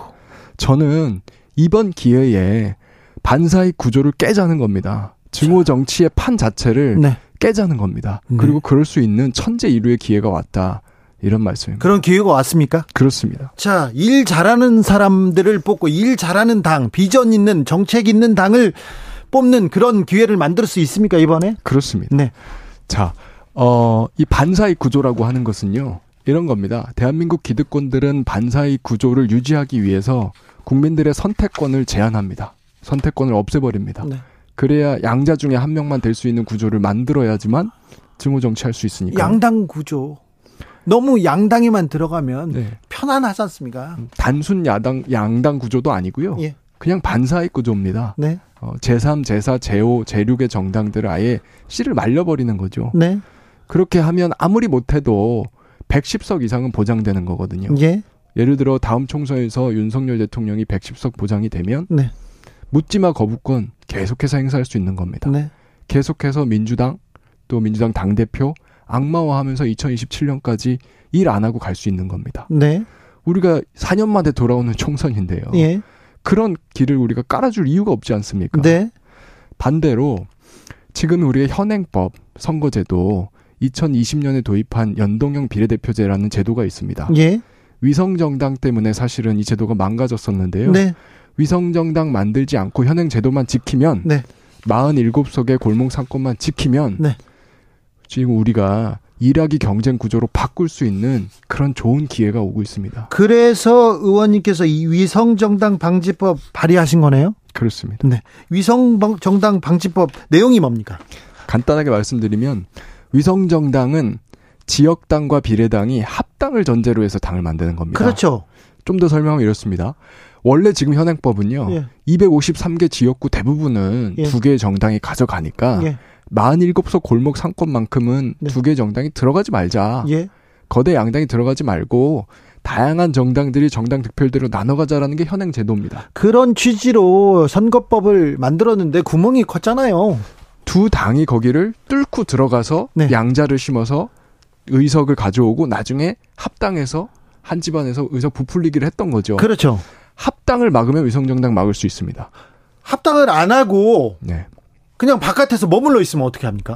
머물러 있는 채로 진보 야당으로서 기능을 하면 그거로서 의미가 있는 거죠. 예를 들면 2020년에 예. 더불어민주당이 지역구에서는 163석을 했습니다. 예. 더불어 시민당이 17석을 했습니다. 네. 굳이 그 17석을 더불어민주당이 합당해서 180석으로 만들 이유가 없었거든요. 그 17석이 차라리 열린민주당하고 합당해서 20석 교섭단체를 만들거나 아니면 그 외에 다른 진보야당들과 합당해서 교섭단체를 만들었다고 하면 그리고 그 두 개의 다른 정당들과 우리 민주당이 연합해서 21대 국회를 운영했다고 하면 훨씬 더 좋은 개혁 성과들이 났을 거거든요. 그리고 더 나아가서 네. 대통령 결선 투표제가 도입됐을 겁니다. 그러면 2022년 대선 결과가 그렇게 되지 않았겠죠. 의원님 그런데요 네. 위성정당 방지법은 발의됐지 않습니까? 그렇습니다. 그러면요. 네. 그런데 위성정당 만들겠다고 국민의힘에서는 얘기하고 있잖아요. 그렇습니다. 네. 그러면 위성정당을 만들어서 합당을 안 하고 그냥 바깥에 둘 것 같습니다. 국민의힘 입장에서는. 합당이 되지 않으면요. 네. 애초에 위성정당을 만들 동기 자체가 없습니다. 위성정당 만드는 이유 자체가 나중에 합당을 해서 본인들이 의석 부풀리기를 하려고 하는 거거든요. 예? 합당 자체를 할 수 없으면 의원을 빌려주고 일부러 거기에 돈을 투자하고 해서 당을 만들 이유 자체가 없어지는 거죠. 그리고 더 중요한 거는요. 어, 내년 총선은 우리 민주당 입장에서 보면 사실은 위성정당을 만들 필요가 없습니다. 그래요? 어, 위성정당 방지법을 추진하는 게 첫 번째인데요. 만약에 위성정당 방지법을 국민의힘이 비토하거나 또는 윤석열 대통령이 거부권을 행사한다. 그리고 국민의힘이 위성정당을 만든다. 그런다고 하더라도 민주당은 내년에는 위성정당을 만들 필요가 없습니다. 자, 봅시다. 국민의힘이 2020년에 지역구에서 84석을 하고 위성정당으로 19석을 했습니다. 예. 그래서 100석을 겨우 넘겼거든요. 네. 이번 총선에서 국민의힘 위성정당 만들면 국민들께서 19석 몰아주실까요? 절대 그렇지 않을 거라고 봅니다. 당장 보수 신당과 경쟁을 해야 될 거고요. 예. 반대로 우리 민주당 입장에서는 위성정당이라는 걸 만들지 않는다고 하더라도 지역구만으로도 지금 단독 과반을 훨씬 넘게 가지고 있습니다. 윤석열 심판이라고 하는 국민들의 어느 정도의 consensus가 있는 이 상황에서 우리가 지역구에서만 선전을 해도 이렇게 좋은 성적을 낼 수 있는데 위성정당 군지 만들 필요가 없거든요. 근데 민주당이 만약에 위성정당을 안 만든다? 그러면 국민의힘의 위성정당은 더더욱 정당성이 떨어지겠죠. 정당성은 떨어질지 몰라도 한, 한 석이라도 더 얻겠다 만들 것 같은데요. 또 아니, 민주당도 따라 만들 것 같은데요. 국민의힘이 만든다고 하더라도 네. 그걸로 인한 효과가 제한적이라는 것이죠. 그래서 우리 민주당이 국민들한테 여러 번 약속했던 정치 개혁의 약속들, 연동형 비례대표제 유지하겠다, 그리고 어, 위성 정당 만들지 않겠다라고 하는 우리 민주당의 약속을 지킬 수 있는 기회가 왔다 이 말입니다. 약속을 지킬 기회다. 그렇습니다. 네. 네. 그리고 실제로 이렇게 한다고 해서 의석수가 크게 줄 것도 같지 않습니다. 그렇습니까? 네. 네. 선거법 그거 바꾸기 쉽지 않아. 그 이탄이 이상주의자야. 정치 몰라서 그래. 그렇게 얘기하는 사람 민주당 내에도 있죠. 그런데요. 네. 저는 제가 오히려 정직한 현실주의자라고 생각합니다. 네. 왜냐하면 우리가 한번 해봤잖아요. 해봤지. 위성정당 만들어서 단독 180석 해봤잖아요. 예. 그 어떻게 됐습니까? 뭐 개혁 입법의 성과를 냈습니까? 부족하죠. 오히려 민주당 독주 프레임에 걸려가지고요. 네. 이도저도 못하고 시간만 보냈습니다. 결과를 보십시오. 어, 열린민주당 사실상 소멸됐고요. 정의당 엇박자 나가지고 대선 때 그냥 단독으로 완주하도록 명분만 제공했습니다. 그 결과 0.73%로 대선만 졌잖아요. 네. 그리고 원래 우리 민주당의 길이 연합 정치의 길이었습니다. 김대중 대통령이 어, 김영삼하고 김영삼 대통령하고 연합해서 민주화했습니다. 예. 어, 김종필하고 연합해서 DJP 연합으로 IMF 극복했습니다. 노무현 대통령이 호남과 연합해서 정권 재창출했습니다. 민주당은 원래 연합정치의 당입니다. 이번에 단독 180석의 길을 갔던 것 자체가 민주당 계열 60년 역사에서 이탈했던 겁니다. 이제 다시 본계대로 돌아와야 된다고 생각합니다. 아니, 배부른 부자가 부자가 다시 그 연합 정신을 배고픈 시절을 생각할까요? 민주당 내 의원분들과는 어느 정도 이 생각을 교류했는지 친명계 그리고 당 핵심은 어떻게 생각하는지요? 민주당 의원들 중에 네. 지금 우리가 180석의 일부로서 21대 국회 3년 반을 하고 예. 제대로 성과를 내지 못한 거에 대해서 국민들께 너무너무 죄송스럽게 생각하는 의원들이 많습니다. 네, 많습니다. 예. 다만 예, 눈앞의 이익 때문에 흔들리는 경우들이 생기는 것이죠. 예. 지금이 그런 경우죠. 사실 지금 선거법은 쟁점이 딱 하나밖에 없습니다. 예, 어차피 소선거구로 253, 47석 비례대표 기존 선거조, 선거제도로 치릅니다. 예. 근데 최근에 덜컥 국민의힘이 예. 병립형으로 돌아가자. 예, 그렇게 예, 나왔어요. 이, 2016년도 촛불 전선거제도 돌아가자. 네. 이렇게 민주당에 제안을 했습니다. 예. 민주당을 유혹하는 거죠. 어, 본인들이 47석 골목 상권 뚫고 들어가서 의석수 좀 먹고 싶으니까 민주당 니네도 좀 같이 나눠 먹고 눈 감아라. 이것만 우리가 거부하면 됩니다. 이거 거부하겠다고 하는 의사를 가지고 있는 의원들 많이 있습니다. 다만 이제 선거법이라고 하는 게 원래 지도부에서 결정을 해왔기 때문에 지도부가 결정할 일이라고 생각하고 특별히 목소리 안 내고 있는 상황입니다. 저는 조만간 지도부에서 이 문제에 대해서 정리해줘야 된다고 생각하고 음, 있습니다. 네. 음, 180석 부족했다. 200석 넘게 범야권이 얻어서 그래서 이 정권의 독주를 막아야 된다. 이런 얘기도 있었잖아요. 어, 조금 더 정확하게 말씀드리면요. 네. 연합 정치를 복원하는 게 예. 윤석열 심판의 가장 확실한 방법이란 뜻입니다. 네. 자, 증오 정치의 판 자체를 깨버린다는 건 무슨 뜻이냐면요. 국민들의 선택권을 넓힌다는 겁니다. 반사익 구조를 깨버린다는 거예요. 네.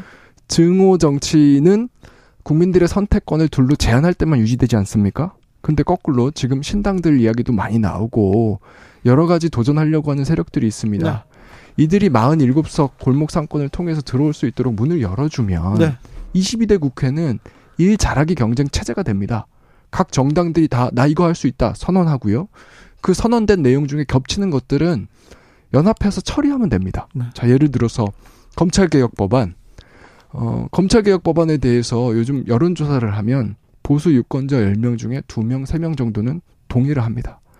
이 보수 유권자를 대변할 수 있는 합리적 보수 세력이 국회에 들어올 수 있다고 하면 그 정당과 민주당이 연합해서 검찰개혁법안 처리할 수 있습니다. 후유증도 훨씬 작고요. 처리하는 과정에서 문제도 덜합니다. 거꾸로 우리가 지금도 노란봉투법 같은 법들은 진보 야당들과 협업해서 처리하고 있지 않습니까? 네. 이런 구조로 22대 국회를 만들면 윤석열 대통령이 묻지마 거부권 더 이상 행사할 수가 없지요. 나라가 돌아가기 시작하죠. 정치 효능감이 살아나죠. 국민들이 정치에 대해서 더 많이 참여하게 되죠. 22대 국회는 증오 대선이 될 수가 없습니다. 결선 투표제도 도입될 거거든요. 그러면 대한민국이 바뀌는 겁니다. 그럴 수 있는 기회가 왔습니다.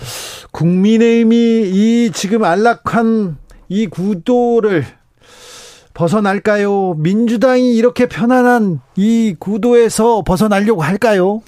자, 일단 민주당 안에는 저를 비롯한 의원들이 있고요. 예.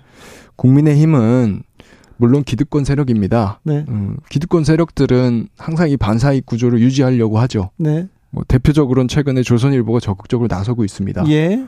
그래서 조선일보가 어찌 보면 가장 두려워하는 게 이 증오 정치의 판이 깨지는 겁니다. 반사익 구조가 깨지는 것이죠. 예. 어, 근데 저는 그렇기 때문에 더더욱 이걸 시도해야 된다고 생각합니다. 예. 그렇기 때문에 더더욱 지금이 기회가 맞다라고 생각합니다. 기회입니다. 네. 자, 기회인데 민주당에서 민주당 개혁파들이 이 선거 개혁, 정치 개혁 이룰 수 있을까요? 일단 제가 모든 걸 걸고 네. 나서겠다고 한 것도 어, 국민들께 좀 희망을 드리고 싶어서입니다. 네. 우리가 냉담하면 냉소적이면 사실 아무것도 이룰 수가 없습니다. 예. 조금씩 조금씩 희망을 가진 사람들이 모여서 결사대를 만들고 죽어도 막아내겠다 하면 네. 지금 막아내기에 너무 좋습니다. 좋은 시기죠. 예, 네, 딱 하나님은 말씀드리겠습니다. 제가 말씀드리는 거는요, 새로운 법을 합의하자는 게 아닙니다. 현행법을 그냥 지키자는 겁니다. 현행법을 지키고 위성정당 만들지 말자. 만들지 말자. 위성정당 방지법을 추진하고 국민의힘이 윤석열이 거부하더라도 우리는 만들 필요가 없다는 겁니다. 국민의힘이 지금 요구하고 있는 선거법 개혁, 양당 카르텔법 요구를 받지 말자는 겁니다. 우리는 거부만 하면 됩니다. 그것도. 우리가 못하겠습니까? 그대로 지키면 됩니까? 그렇습니다. 그러면 위성정당 못 만듭니까? 위성정당 방지법을 우리가 추진하고요. 저쪽이 안 만들어도 우리가 안 만들면 된다는 이야기를 하고 있는 겁니다. 네. 국민의힘은 만든다고 했어요. 어떻게든 만들 거예요. 우리가 위성정당 방지법을 추진하면 네. 어떻게 되는지 한번 보시죠. 그래요? 네. 지금 국회 내에서 위성정당 방지법 거부하고 있는 정당은 국민의힘 딱 한 당밖에 없습니다. 나머지 모든 야당들과 연합해서 일단 이 법부터 처리를 하고요. 네. 거부하는 경우에는 아까 말씀드린 대로 국민의힘이 과연 국민들한테 위성정당으로 몇 석이나 얻을지 네. 두고 보시면 알 수 있을 겁니다. 네. 정치개혁에 선거개혁에 정치 인생 걸겠다고 하셨는데 판사 출신이시잖아요. 사법개혁은 어디까지 왔어요? 물어보는 분들 많습니다. 자, 국민들 앞에 부끄럽습니다. 뭐 판사 탄핵을 헌정사상 처음에 하고 이런 것들을 하나의 성과라고 볼 수 있지만 구조는 많이 못 바꿨습니다. 사실 제가 정치개혁을 외치고 있는 이유 중에 하나도 사법개혁 법안들을 처리하려고 보니까 네. 단독 180석으로는 웅지인데 한계가 있더라. 이것 때문입니다.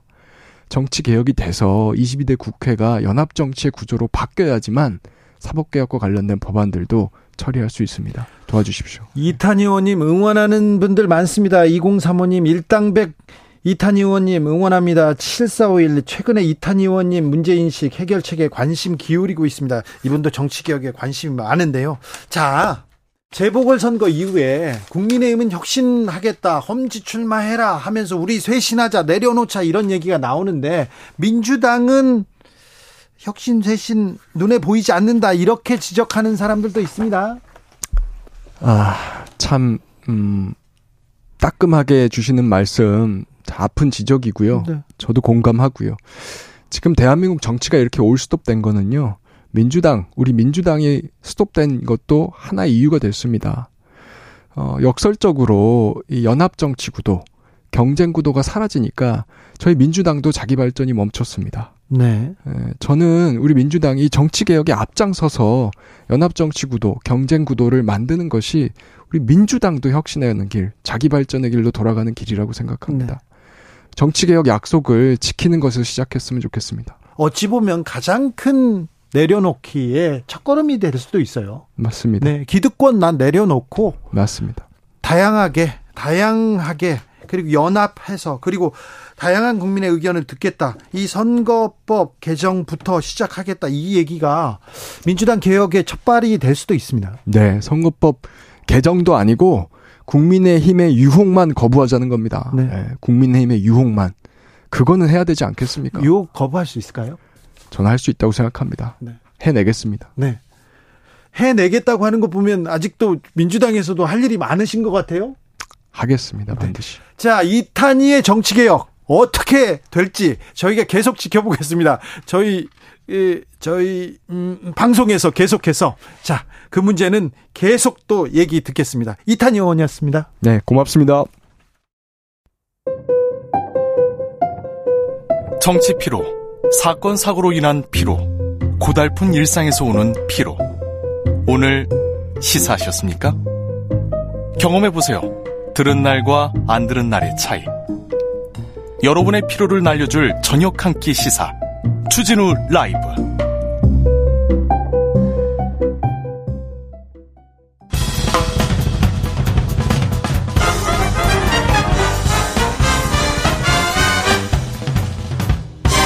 훅 인터뷰. 훅 인터뷰 이어가겠습니다. 날씨가 추워졌어요. 네. 수능이 다가오고 있습니다.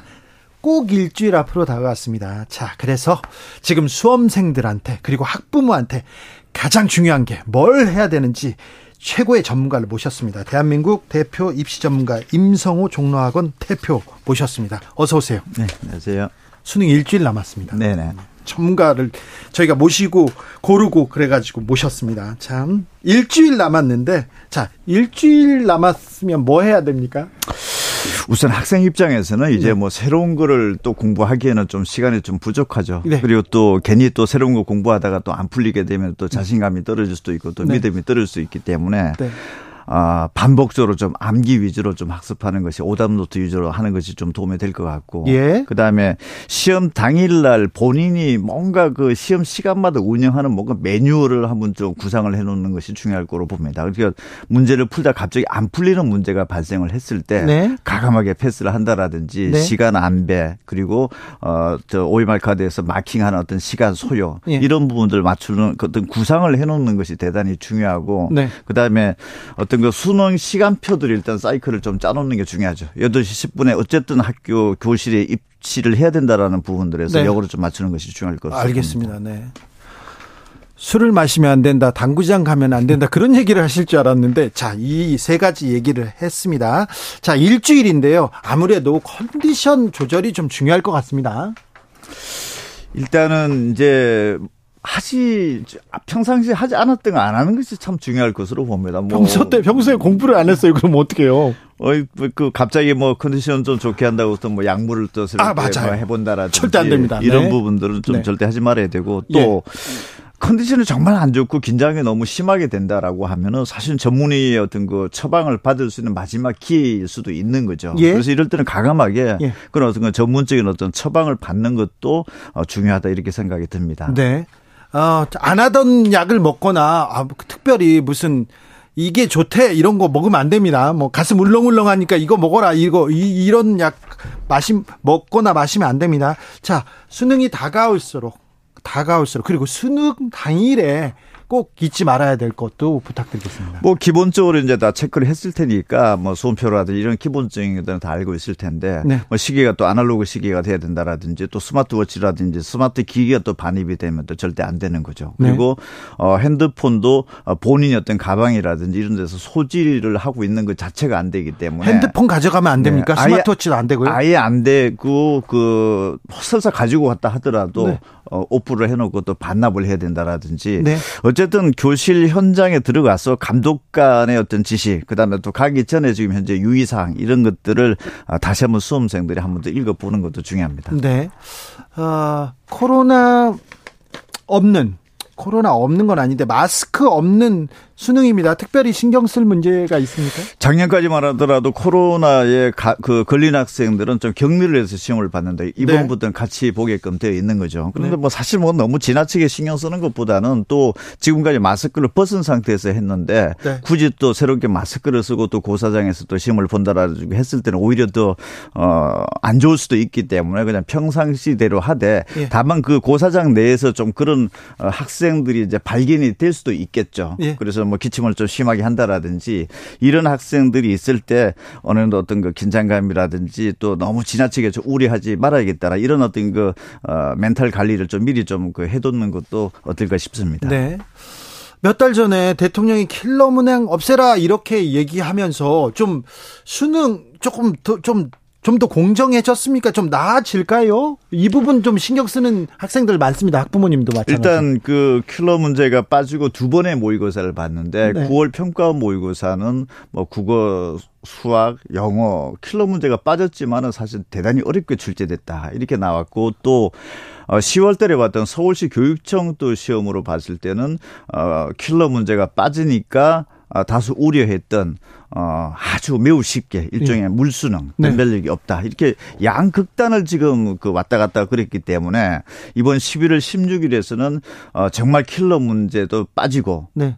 또 변별력 확보까지 될 수 있는 문제가 또 출제가 될지에 대해서는 사실은 조금은 지켜봐야 되고 또 그동안 모의고사에서 보지 않았던 반수생이라 그러죠. 예. 이런 학생들이 약 9만 명 정도가 지금 시험장에 나타나게 되는데 반수생 많다면서요. 네. N수생도 많고. 이런 학생들은 지금 실력 측정이 안 된 상황이기 때문에 만약 이런 학생들이 우선 학생들이 많이 들어오게 되면은 네. 또 아무리 또 어렵게 출제한다 하더라도 또 쉽게 또 반응이 나올 수도 있고 조금만 쉽게 출제된다 하더라도 매우 쉽게 된다라든지 네. 이런 또 변수는 현재 있는 거죠. 네. 수능장 가가지고 아 너무 어려워. 그래서 좌절하면 안 됩니다. 같이 어렵습니다. 쉬워. 그러면 나만 쉬운 거니까 그러면 더더 열심히 막 풀면 됩니다. 그렇죠? 네네. 네. 자, 음, 학부모들도 같이 수능을 준비하고 같이 시험을 쳐요. 그런데 학부모님은 뭘 준비하면 좋을까요? 2046님께서는요, 학부모인 저의 고민은요, 수능날 도시락 메뉴입니다. 당일 수능 보는 딸 때문에 도시락 어떻게 싸줘야 될지, 뭘 싸야 이렇게 잘 먹을까요? 물어봅니다.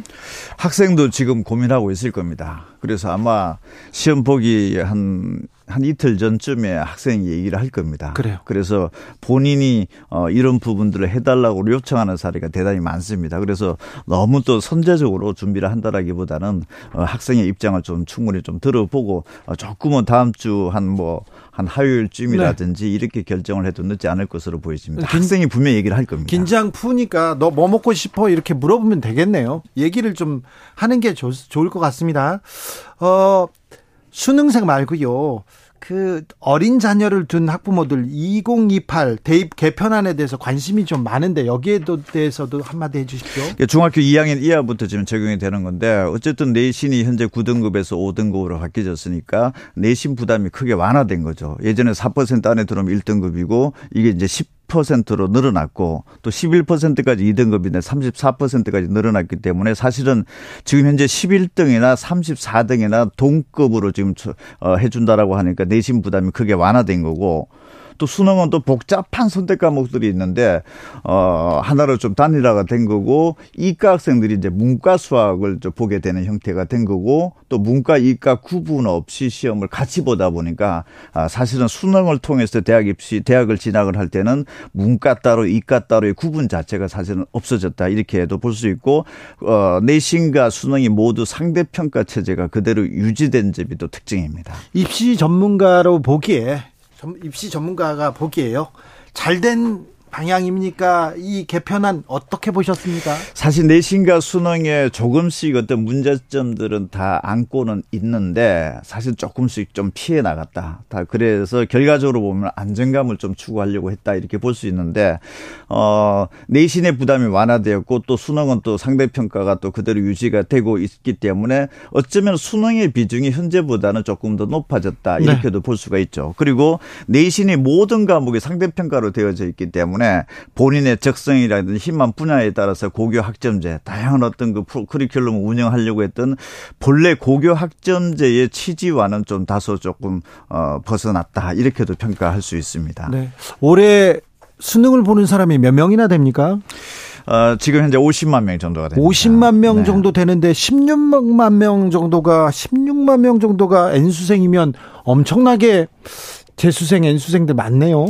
작년도보다 재수생 숫자는 한 17,000명 정도 좀 증가된 상황이고 예. 또 어, 대학을 다니다가 중간에 이제 휴학을 하고 준비한 학생 이제 반수생이라고 그러는데 그게 이제 한 8만 9천 명, 지난해 8만 1천 명보다 한 8천 명 정도가 지금 증가된 상황입니다. 그래서 음. 지금 현재 어, 거의 한 30년 만에 가장 어, 재수생 비율로 놓고 봤을 때는 높은 수능이다 이렇게 볼 수 있습니다. 네, 뭐 재학생들 그러니까 고3생들 뭐 큰 신경 안 써도 되죠?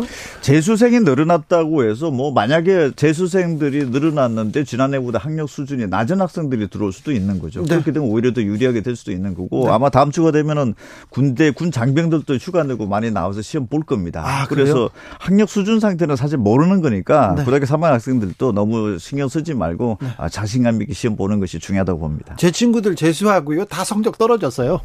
공부를 안 했거든요. 자 마지막으로 또 물어보겠습니다.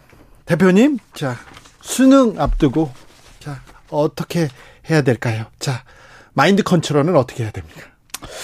우선 일단은 본인이 지금까지 공부를 해왔던 것에 대해서 잘 될 것이라고 좀 믿음을 가지고 긍정적인 생각, 긍정적으로 생각을 하고 네. 잠자기 전에도 반드시 긍정적인 생각, 긍정적인 생각 해보고 네.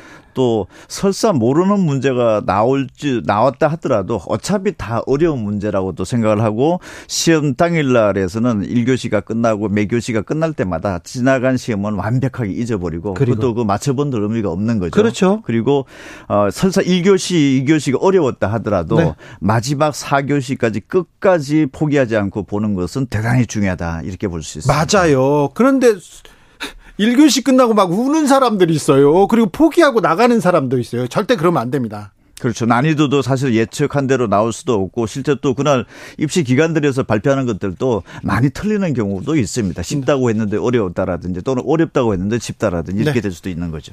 수능 한파가 없다고 이렇게 예정 나왔는데 그래도 수능 날은 춥습니다. 그러니까 옷 단단하게 입고요. 수능 당일날 수험표, 신분증은 필수고요. 전자기기는 절대 안 됩니다. 시계는 아날로그만 휴대 가능하다고 합니다. 네. 아무튼 전국의 모든 수능생들 그리고 학부모님들 주진우 라이브가 끝까지 응원하겠습니다. 대표님, 어, 자 끝까지 신경 써주시고요. 어, 수능 보고 한 번 더 모시겠습니다. 네. 네. 임성호 종로학원 대표였습니다. 감사합니다. 감사합니다. 교통정보센터 다녀오겠습니다. 유하영 씨.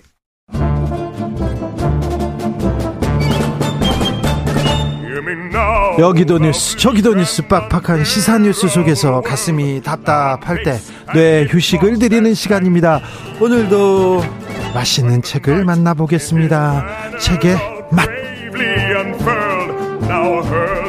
김갑수 평론가 어서 오세요. 네, 안녕하세요. 정선태 국민대 교수 어서 오세요. 네, 안녕하세요. 네.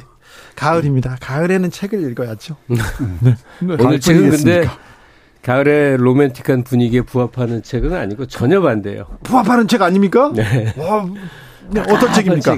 카페요? 네. 네. 저한테는 내용... 저한테는 부합하는 책입니다. 어, 네. 그러게요. 아, 좀 그런 게 있어요. 내용도 갑갑하지만 음. 로맨틱한데 제목부터 지방 소멸입니다. 읽기도 갑갑하고. 네. 마스다 히로야 작품입니다. 그 우리가 이제 살면서 엄살 같은 걸 많이 들어. 아, 죽겠다. 아우, 음. 망했다. 우리나라 사람들은요, 네. 엄살로 살아요. 사실 그래서 그런 얘기 있지 않습니까? 그, 거울 보고 혼자 화투 쳐도 돈 잃었다고 한다고 해서. 그런데 진짜로 망하기도 하고, 진짜로 죽기도 하거든요. 네. 우린 뭐 그래 본 체험들이 있잖아요. 예. 예컨대 나라가 망해서 네. 2000, 저 1910년에 음. 그냥 딴 나라가 지배하는 나라가 되기도 하고. 어이고. 전쟁이 나 진짜로 나기도 하고. 네. 어 전쟁 날 것 같아 밤낮 얘기하지만 진짜로 나잖아요. 1910년에. 아 그러니까요. 예. 네. 그럼 어떻게 안 망하고 어떻게 안 죽을 수 있는지 해법이 보여. 네. 답이 비교적 명확해. 네. 근데 아무도 하지 않아요. 아무도 하지 않아. 네. 그래서 오늘 드리는 얘기는 1950년 전쟁 바로 전까지 예. 그 즈음의 사람들은 어떻게 하고 살았을까? 1910년 이, 이, 그 을사늑약으로 나라가 사라지기 전까지 그 직전까지 사람 그냥 보통의 사람들은 어떻게 살았을까라는 생각을 하면서 오늘 소개해드린 책 마스다 다스 그 히로야 히로야의 지방 소멸 이 책을 소개해드리는 겁니다. 네. 을사늑약은 1905년이어서 정정합니다. 네. 맞죠. 네. 경술국치가 10년, 10년입니다. 네. 네. 진짜로 근데 넘어간 게 10년이죠. 그렇죠. 네. 네. 그 을사늑약으로 거의 뭐 실권을 빼앗길 때도 그렇고 경술국치로 나라가 망할 때도 그렇고 어, 분단 이후에 전쟁으로 치달을 때도 그렇고 그 전까지는 참 평온해 보였습니다. 네, 지금 오늘 소개해드릴 지방 소면은 제가 골랐습니다. 예. 제가 시골의 집을 리모델링해서 에, 은퇴 후에가 살려고 여러 가지 궁리를 하고 있는데 시골 가 보면은 그야말로 황량해요. 네. 황폐합니다. 네. 뭐 아이들의 울음소리 사라진 지는 오래됐고요. 다 집집마다 뭐 노인 네. 7, 80 된 노인들만이 삽니다. 어느 동네는 70 먹었는데요. 70 먹은 노인인데 청년회장 하고 계세요. 저도 가면은 바로 청년 청년회장 할 수 있을 것 네, 같아요. 그렇습니다. 네. 이건 정말 이대로 둬도 좋은가 그런 고민을 많이 했습니다. 근데 네. 일본의 중요한 그 행정가이기도 하고요. 정책가이기도 한 사람인데 에, 한국에서도 여러 지방자치 연구한 사람들이 참고를 한다 그래요. 네. 이 마스다 히로와의 예, 지방 소멸이라는 일본의 사례를 보면서 우리에게 닥칠 그 정말 그 소멸의 공포를 예. 어떻게 얘기할 것인가 한 번쯤 말씀드리고 싶어서 이책 골랐습니다. 그러니까 어 축구만이 아니라 우리가 어떤 얘기를 풀어나갈 때도 이제 빌드업 과정이라는 게 있잖아요. 네. 그럼 이 한 권의 책을 지방소멸 얘기하면서도 이제 빌드업처럼 얘기해 나갈 수도 있으나 오늘은 네. 그냥 한마디의 결론으로 네. 그냥 탁 해놓고 시작하는 게 맞을 것 같아요. 네. 제가 진짜로 망하기도 하고 진짜로 죽을 수도 있단 말이에요. 네. 평소 엄살하고 다르게. 예. 그게 뭐 경제 위기가 닥쳐서 그런 거 아니에요. IMF가 와도 또 몇 년 어떻게 고생하면 되살아나고 뭐 하잖아요. 음, 많은 방법이 있잖아요. 그런데 그냥 진짜로 죽어버리는 건요. 나라가 어 뭐 망하고 이런 게 아니라 없어지는 거예요. 그 인구 소멸이에요. 네. 가령 일본이 2008년부터 총 인구가 진짜로 줄어 줄어들기 시작해서 예. 1억 2천 3 그러니까 한 1억 3천 조금 안 되는 인구가 어 지금의 추세 그러니까 정치 전망, 경제 전망처럼 불확실한 거 말고 그냥 아주 정확히 그대로 예정대로 간, 가는 게 2100년이 어, 되면 4,900만 명의 인구가 되게 돼요. 절반보다 더 많이. 아유, 절반 정도가 아니죠. 네. 그런데 우리나라 경우는 2019년부터 총인구가 진짜로 줄어들었거든요. 네. 이제 이제 막 줄어요. 네.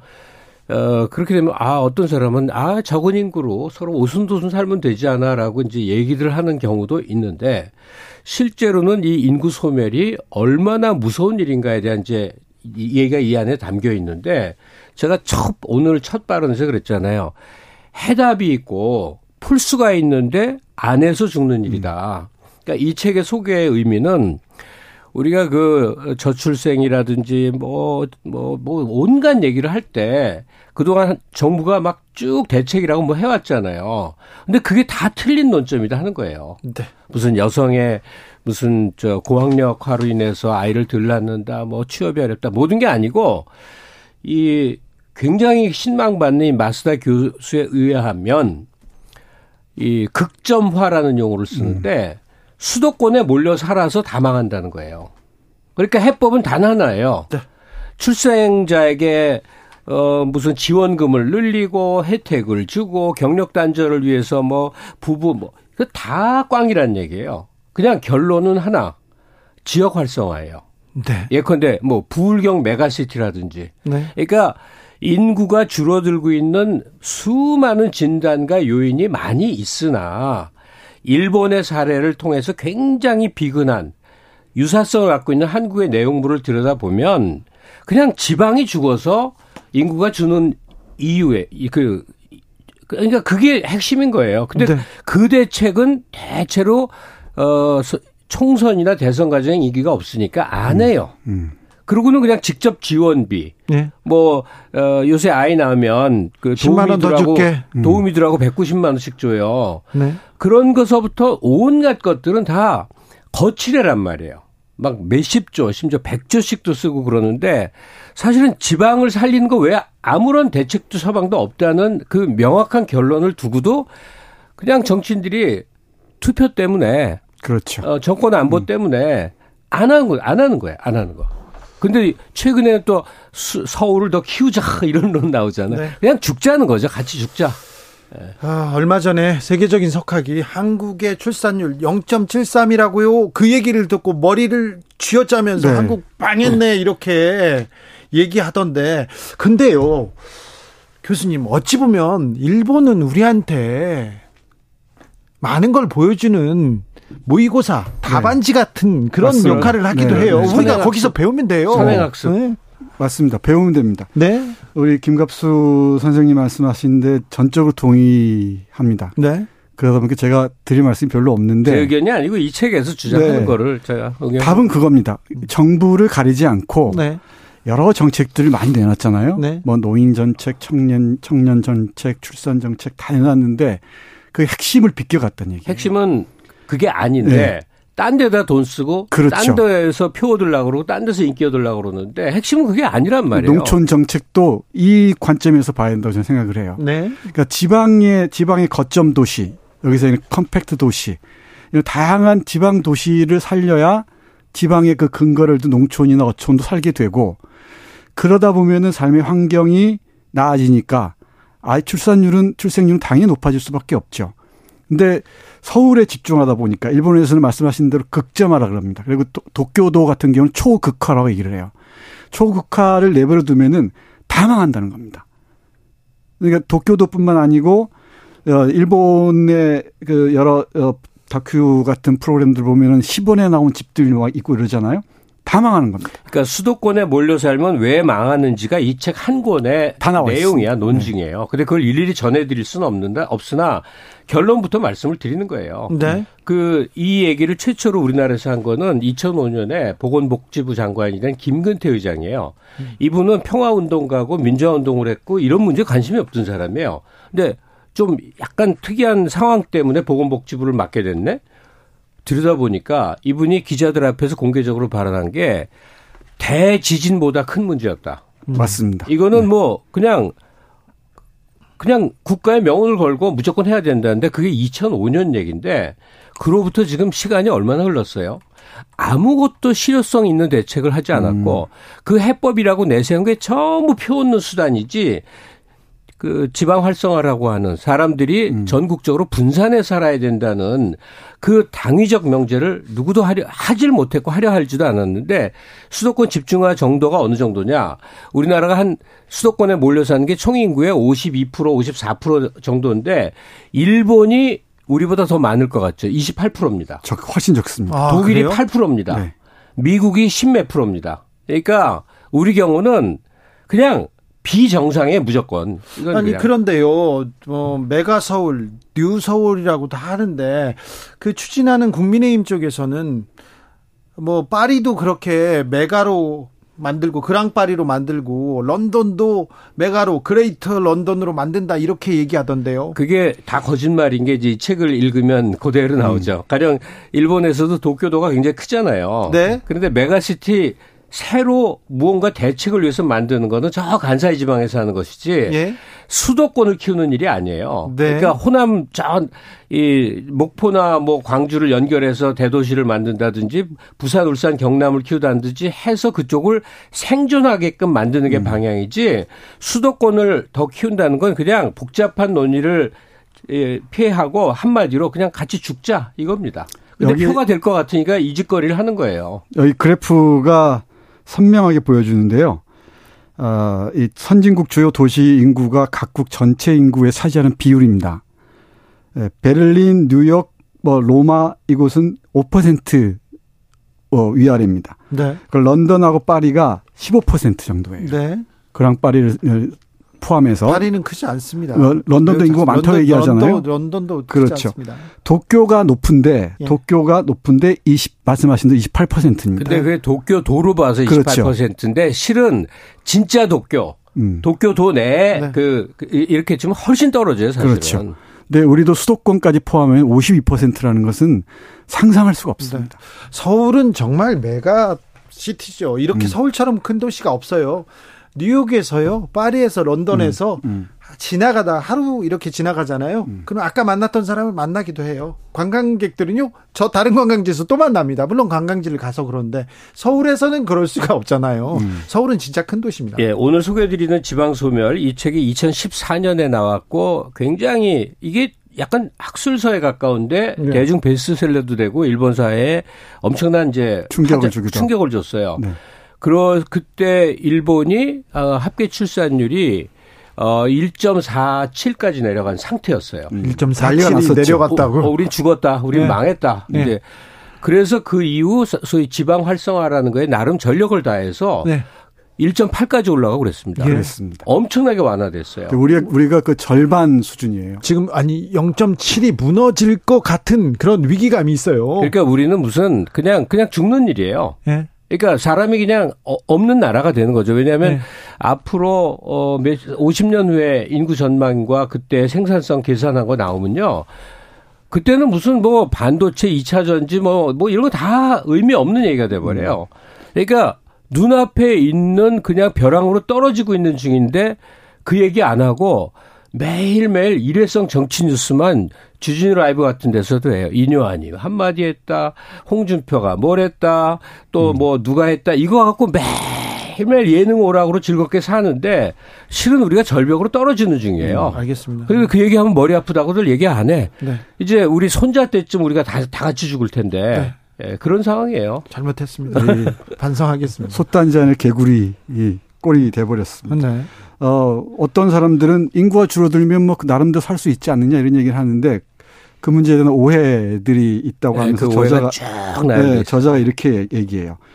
일본 전체 인구가 줄어든다면 도쿄의 영, 어, 인구를 집중시켜 생산력을 높이는 게 낫지 않느냐. 뭐 지방 도시는 뭐 사라진다 하더라도 그렇게 이렇게 얘기합니다. 지방에서 도쿄로 인구를 무한정 공급할 수 있다면 상관없지만 이것은 그 이것은 절대 불가능한 일이라는 거예요. 그러니까 도쿄 인구가 집중은 도쿄 도쿄 인구 집중은 단기적으로는 생산성을 향상시킬지 몰라도 장기적 장기적으로 쇠퇴를 초래할 수밖에 없다는 겁니다. 그러니까 지방에 살지 않으면은 어떤 영양분을 공급하듯이 지방 지역이 활성화되지 않으면은 서울은 서서히 괴사한다 표현이 아마 적절할까요? 그죠? 괴사할 수밖에 없다는 겁니다. 그러니까 생존을 위한 대책을 어, 갑자기 뭐 혁명적으로 갑자기 갑자기 할 수는 없는데요. 정말 혁명적 대책이 필요한 일들은 있거든요.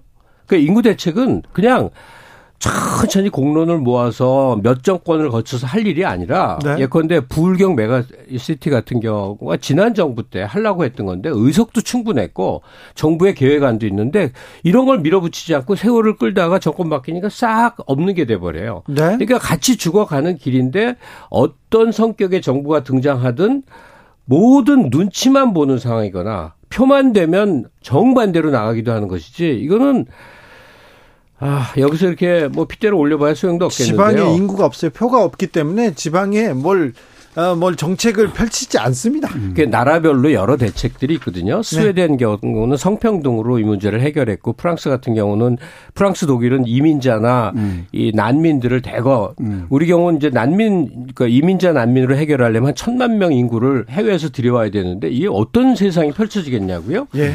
그래서 지금 이, 이 현행 정부의 장관도 어, 인구 소멸에 대해서 이제 이민청을 신설해 갖고 이민을 받아들이겠습니다. 그러면 여러 종교를 가진 한 천만 명이 한반도에 아주 짧은 시기 동안 들어오면 도대체 어떤 어떤 세상이 펼쳐지는지 불보듯 뻔한 일이죠.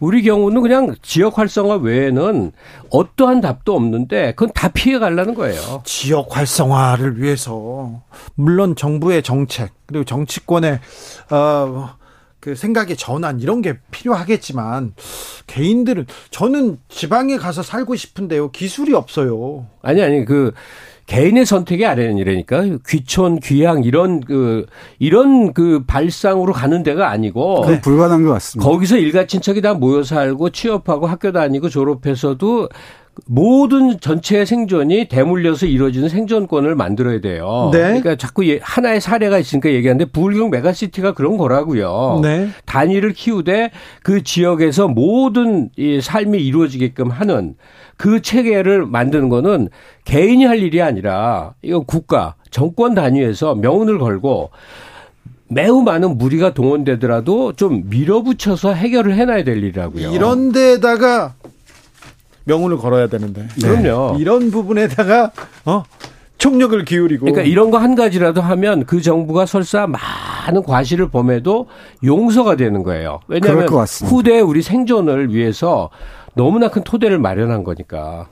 우리 오래전에 얘기했던 그 서울대 10, 10개 만들기도 10개 아마 이런 맥락에서 사고하면은 전혀 다른 그림 그릴 수 있을 그러니까 것 같아요. 지난 정부 같은 음. 경우와 지금 정부의 예를 들어볼게요. 지난 정부는요, 그럴싸한 안을 여러 가지 제안하고 하나도 하지 않은, 그러니까 이 그냥 변죽만 올리다 말았어요. 네. 결과를 내지 못했어요. 거의 하지 않은 으로 음. 거의 하지 않았어요. 네. 왜냐하면 여론이 두려우니까 눈치만 본 거예요. 네네. 근데 지금 정권이 바뀌어서 지금 정부는 뭔가 퍽퍽 저지르는데 해법이 그러니까 문제 제기와 해법이 너무 이상한 데를 찌르고 있는 거예요. 네. 본질의 관역을 건드리지 않고 네. 이거 우리가 이런 식의 이 정권을 몇 차례 맞이하면서 진짜로 이 1910년에 나라가 망하거나 어 1950년에 전쟁이 나거나 이런 대재앙을 네. 진짜로 맞이하는 거 아닌가 이 생각을 해봐야 됩니다. 김갑수 선생님은 지금 마음이 급해요. 음, 우리 나라가 망할 것 같고 방송을 5년 넘게 같이 하다 보니까 네. 김갑수 선생님께서 제가 하고 싶은 말 거의 다 하셨습니다. 그래요? 네. 이, 네, 이 책 한번 꼭 보십시오. 네. 그러다 보면은 우리가 어떤 위, 이 상황에 놓여 있는지 실감할 수 있을 겁니다. 네. 아니, 좀 보탤게요. 이 책 솔직히 말할게요. 굉장히 음. 읽기 힘들어요. 네. 그러니까 일반적인 독서물이 아니어서 힘들어요. 대신 구글링을 잘 하면요. 음. 무지하게 많은 연구 기관이 이 책을 요약해서 그렇죠. 잘 정리해 놨어요. 네. 그것만 보셔도 정말 등골이 오싹해집니다. 자, 도쿄로 수도로 다 모이면 좋을 것 같죠? 집중될 것 같죠? 결국 도시는 축소되고 나라는 망한다. 음. 이런 내용이었습니다. 네. 음. 우리가 아마 한 8, 900만 명 정도의 인구로 이제 줄어들면서 네. 어, 굉장히 어, 자연과 자연스러 자연과 더불어 살게 되겠죠. 이 추세로 가면요. 그렇군요. 오늘 지방 소멸 읽어봤습니다. 네. 아, 걱정 걱정돼요. 음. 네. 잘 되겠죠? 네. 김갑수 선생님 그리고 정선태 교수님 감사합니다. 네, 네. 고맙습니다. 네. 장철웅의 서울 이곳은 들으면서 주진우 라이브 여기서 인사드리겠습니다. 저는 내일 오후 5시 5분에 다시 돌아옵니다. 지금까지 주진우였습니다.